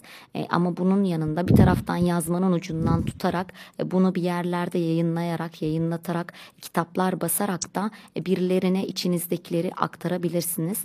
Bence Gülce, sen onlardan birisi olacaksın. Teşekkür ederim hocam. Bu fikirleriniz benim için çok değerli. Peki Gülce, bugün bize hangi eserinle sesleneceksin? Sevgili dostlar, Gülce çok yazıyor ama genç yeteneklerde İlk önce kendisini tanıtacaktı gelen genç yeteneğimiz ki bugün benim şansıma benim öğrencim denk geldi. O yüzden ayrıca mutluyum. Bunun yanında bize bir eserini paylaşacaktı. Hangi eserini paylaşacaksın ve bunun bir hikayesi var mı? Mutlaka tüm yazılanların bir hikayesinin olduğunu düşünüyorum. Hangi tür? Bir şiir paylaşmak istiyorum aslında. Adı da Cahide. Şöyle evet, bir şiirin, her şiirin arkasında veya her yazının arkasında hikayesi olduğu gibi bunun da var. Cahide Sonku'nun hayatını kaleme alıyor bu şiir. Şöyle Cahide Sonku'dan kısaca bahsetmek gerekirse, kendisi Türk sinemasının ilk kadın film yönetmeni ve sinema oyuncusu. Ve küçüklüğünden itibaren hayatı boyunca bir sürü sıkıntı çekiyor. İlk başta babası terk ediyor ve annesiyle beraber yaşayıp çok doğru bir şekilde hayatlarını devam ettirmeye çalışıyorlar. Ama kendisi hani oyunculuğa o kadar fazla inanarak yapmak istiyor ki sonunda gerçekten devlet tiyatrosuna giriyor daha 16 yaşındayken ve fark ediyorlar. Muhsin Ertuğrul o zaman dönemin önemli isimlerinden ve fark ediyor Cahide Sonku'nun ışığını. Ona bir başrol teklif ediyor ve başrolde Cahide Sonku oynadıktan sonra bir daha yıldızı hiçbir zaman düşmüyor. Çoğu bir filmde oynuyor. İşte Zeki Müren'le beraber projeler yapıyorlar. Farklı isimlerle, dönemin iyi isimleriyle işler yapıp gerçekten de çok büyük bir zirveye oynuyor. Hayatı boyunca tabii ki her zaman güzel şeyler olmuyor. Başarısız evlilikleri var ve bir çocuğu var. Kendi bununla, bazı yaşadığı olaylardan çok pişman. Mesela çocuğunu daha önce terk edip bırakmak zorunda kalıyor. Buna bakamayacağını düşündüğünden. Veya hayatında çok önemli bir yer kaplayan mesela... O kadar yükseldikten sonra bütün parasının, film kayıtlarının, her şeyinin olduğu bina kundaklanıyor. Ve kundaklandığı için de bütün birikimi, her şeyi yanıyor ve bir günde milyarder olan kadın tabiri caizse parasız kalıyor. Ve kendisi bundan sonra asla toplayamayacağını düşünüyor. Bu yüzden de hayatı sarpa sarıyor. Yani orada belki silkelenip kalksaydı kendine gelecekti. Eskisinden daha güçlü olacaktı ama olamıyor. Peki nasıl direkt Cahide'nin, sen tiyatro ile ilgileniyorsun. Cahide'nin bu tiyatral yönünden etkilenerek mi bunu kaleme almayı düşündün? Yoksa Cahide ile ilgili başka bir yaşanmışlığı mı var? Neden Cahide üzerine? Şöyle okulumuzda tiyatro ile ilgilenirken Güldeniz Eltepe Türküstü'nün oynadığı Bir Düş Gibiydi Adeta diye oyunu vardı. Konak sahnesine İzmir'e gelmişti. Ve biz de dedik gidelim, hem de bir kültürümüz artar ve aynı zamanda Güldeniz Hanım'ın oyunu da izlemek çok istemiştik. Kendisi gerçekten çok başarılı bir şekilde Cahide Sonku'yu hani yaşattı bize ve biz çıktıktan sonra hani İnanamıyorduk. Gerçekten o Cahide Sonku'yu kemiklerimizde, iliklerimizde hissetmiştik. Ve bundan sonra aslında biraz daha araştırmaya karar verdim. Bu ana kadar benim bir haberim yoktu. Kendisi sağ olsun bana gerçekten bir ilham verdi Cahide Sonku'nun hayatına bakmak için. O zaman hayatımızda bütün yaşanmışlıklar bir başlangıç değil mi Gülce? Buradan aslında selam edelim sevgili Güldeniz'e. Çünkü Konak Devlet Tiyatrosu'nun harika bir oyuncusu. Tek kişilik dev bir kadro. Bu oyunda ben de zaman zaman gözyaşlarıma tutuldum, zaman zaman inanamadım. Hadi kalk kendine gel dedim. Nasıl bu şekilde bunları yaparsın dedim. Hani o Cahide'yi hissettim onun tavırlarında, düşüncelerinde. İnanılmaz bir oyuncu. Kendisine de buradan selamlarımızı, sevgilerimizi iletelim. Belki ilerleyen zamanlarda o da bizim kalemden düşenlerin konuğu olur. O zaman bu şiirinin aslında başlangıcı Güldeniz'e dayanıyor.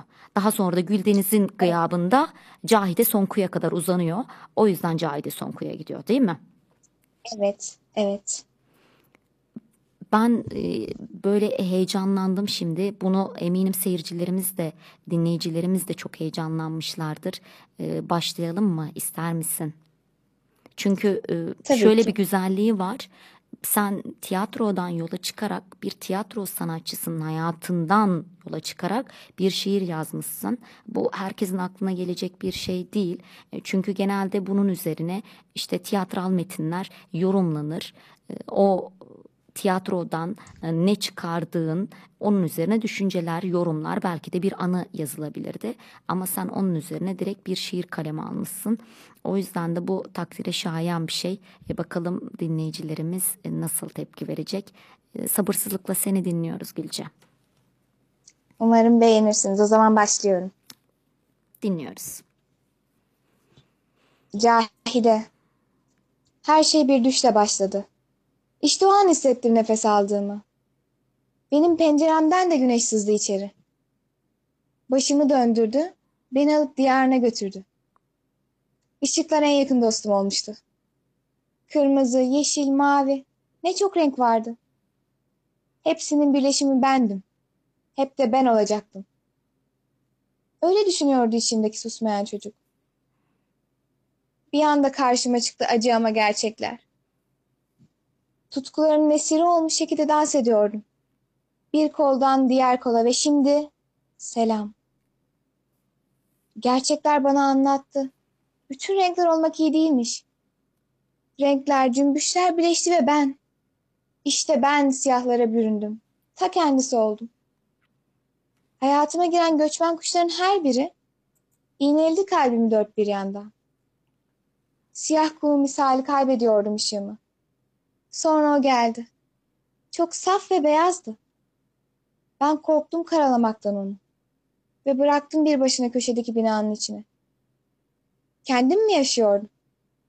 Hayır. Ben ışıklarımı kaybetmiştim. Derdimi şişeleri saklayıp atıyordum oraya buraya. Şişeler dolup boşaldı.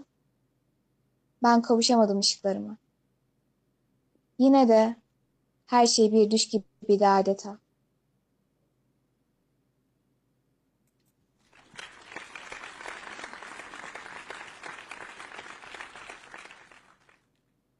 Gülce, ağzına sağlık, yüreğine sağlık.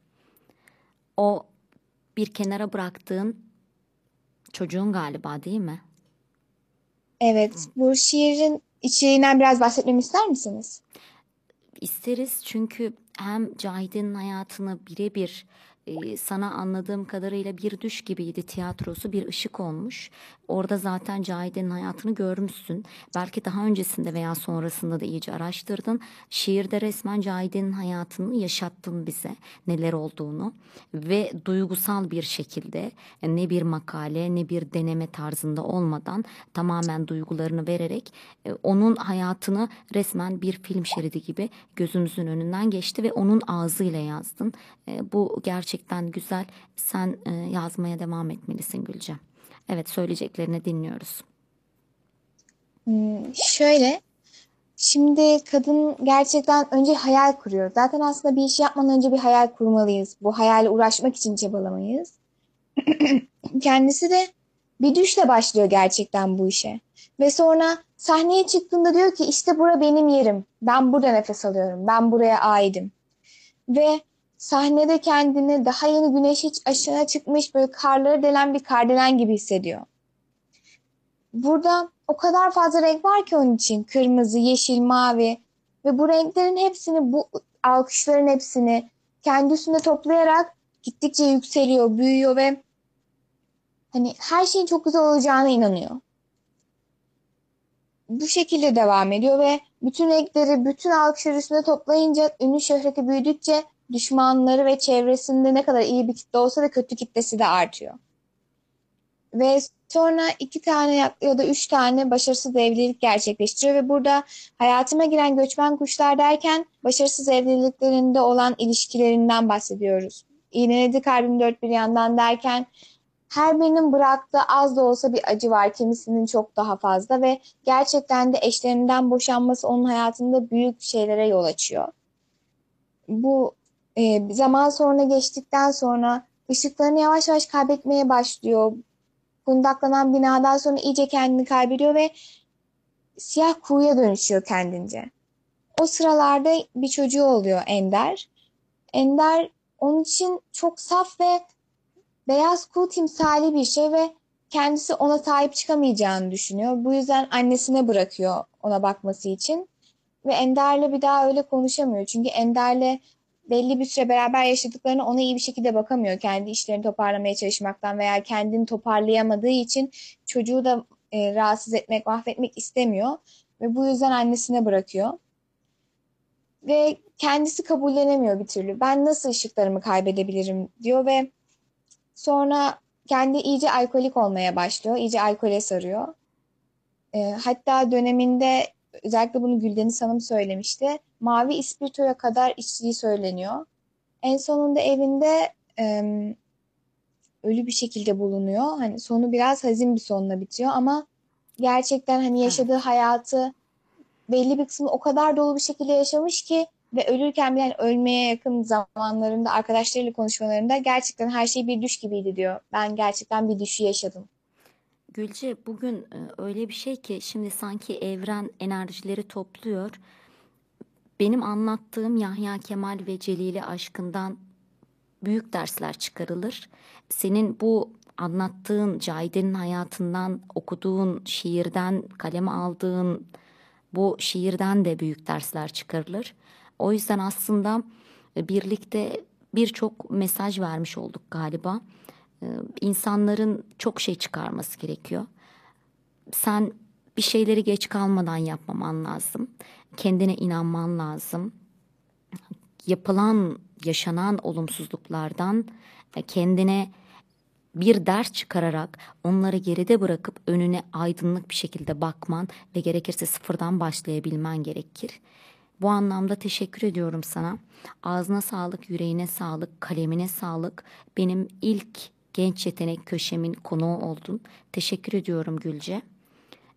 Senin son olarak hem bugüne dair, hem şiire dair, hem de senin gibi senin çevrende bu şekilde yazma istidadı olan, yazmayı seven, yazısını geliştirmek isteyenlere karşı söyleyeceklerinle sana hoşça kal diyelim. Öncelikle gerçekten bu fırsatı bana verdiğin için çok teşekkür ederim. Gerçekten benim için çok değerli bir fırsattı. Ve şöyle yazı yazmak bence gerçekten hani gördüğümüz bir şeyi herkes belki aynı görür ama öyle bir tasvir edersiniz ki onu okuyunca iliklerinize kadar, kemiklerinize kadar bunu hissedersiniz. O yüzden yazı yazmak utanılacak bir şey değildir veya bu yazınca paylaşılmaması, saklanması gereken bir şey de değildir. Yazı yazmak bence insanın kendini ifade etme şeklidir. Bu şiir, deneme, makale veya hikaye olsun. O yüzden yazı yazmanın her zaman devam etmesi gerektiği bir şey olduğuna inanıyorum. Yani değerli bir şey. Bence buna devam etmeliler. İlham evet bazen geç geliyor ama gelince de bırakmamak lazım. Bu kendi içinden gelen bir şey. Evet. Gülcem, ağzına sağlık. Ne demek? Sizlere her zaman ışık olmak isterim. Bir öğretmen de ancak bunu yapmalı diye düşünüyorum. O yüzden şu an büyük bir onur ve gurur duyuyorum. Ağzına sağlık, yüreğine sağlık. Hep böyle devam et. Güzel kal, güzel yaz. Teşekkür ediyoruz sana. Seni yetiştiren ailene de ayrıca sevgiler, selamlar olsun. İyi akşamlar Gülcan. İyi akşamlar.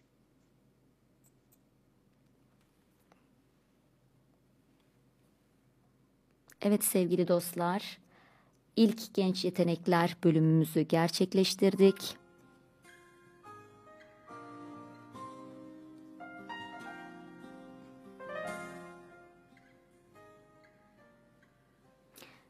Gençler ne kadar yetenekli. Onlara fırsat verilmeli diye düşünüyorum. Yeter ki fırsat verilsin. İçlerindeki cevherleri göstermek için, o cevherleri dökmek için ellerinden geleni yapacaklardır. Senin nezdinde tüm gençlere, tüm gençliğe selam olsun diyorum. Buradan tüm öğrencilerime de Atatürk Lisesi'ne, onların gıyabında bütün öğrencilere, bütün gençlere selamlarımı gönderiyorum.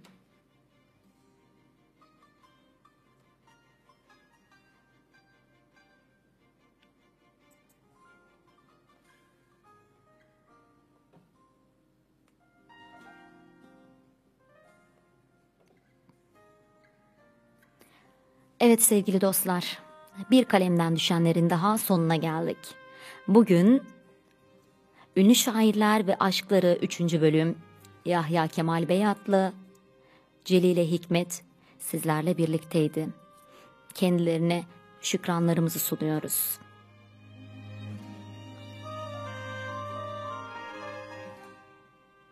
Bugün genç yetenek Betül Gülce Koç, Cahide Sonku'nun hayatını anlattığı Cahide isimli şiiriyle bizle birlikteydi.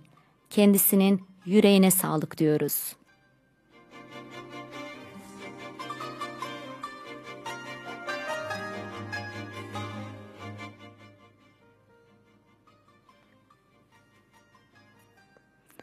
Yazmaya, içinizdekileri dökmeye, aşkınızı yaşamaya, duygularınızın peşinden gitmeye, duygularınızdan vazgeçmemeye inat edin. İnatçılığınız hayatta sizi dimdik ayakta tutacaktır. Aşkla kalın, sevgiyle kalın. Haftaya kalemden düşenlerde görüşmek üzere. Son şarkımız gelsin sizlere. İyi akşamlar sevgili dostlar. İzmir'den hepinize kucak dolusu sevgiler.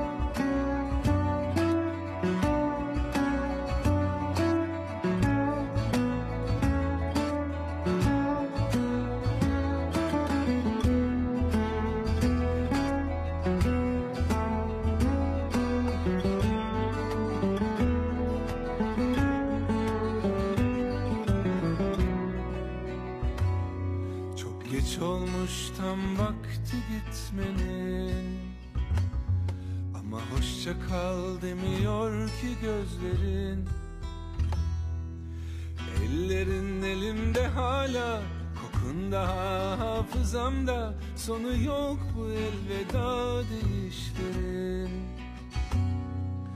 İlk defa olmuyor ki bu bana. Biraz zaman lazım dedin yara. Ağladın dün sen uyurken gizli gizli sessiz içimden. Bu sefer olur gelecek besbelli. Bugün günlerden senden sonra aşk bir mevsim gelmez bir daha. Yalnız kalmak korkutmaz ki alışır bu şehir alışır elbet yokluğuna. Bugün günlerden senden sonra aşk gelmez bir daha. Yalnız kalmak korkutmaz ki alışır gönül alışır elbet yokluğuna.